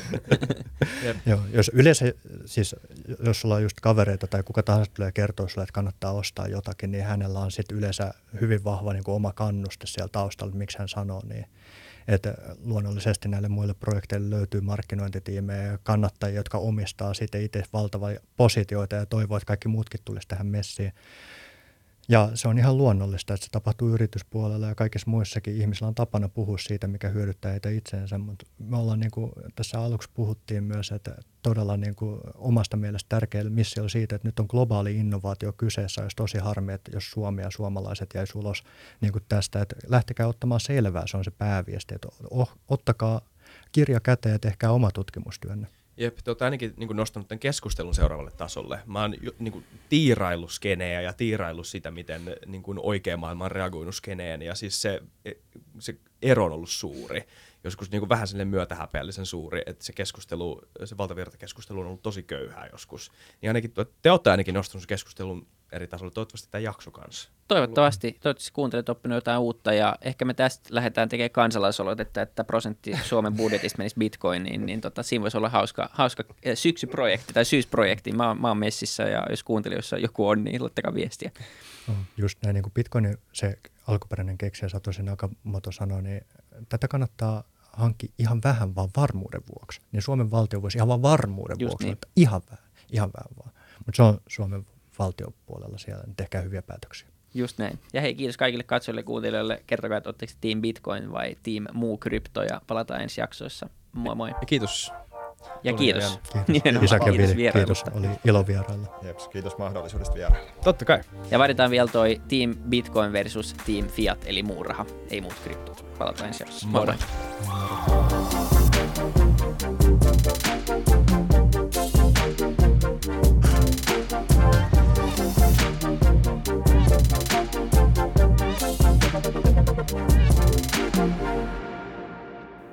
Kiitti kaikille kuuntelijoille, yhteistyökumppaneille ja FutuCastin koko tiimille. Isa Kraution ja William von der Baalinin lisäksi, Isa Kraution minä, tiimiin kuuluu tuotantovastaava Samuel Happonen ja media vastaava Tuumas Lundström. Ja kiitos Niko Noanalle tästä upeasta tunnaribiisistä, joka on mukana Lululandissa. Seuratkaa mitä somessa nimimerkillä FutuCast, millä tahansa podcast-alustalla ja niin ja saa arvostella. Mielellään. Thanks. Moi moi.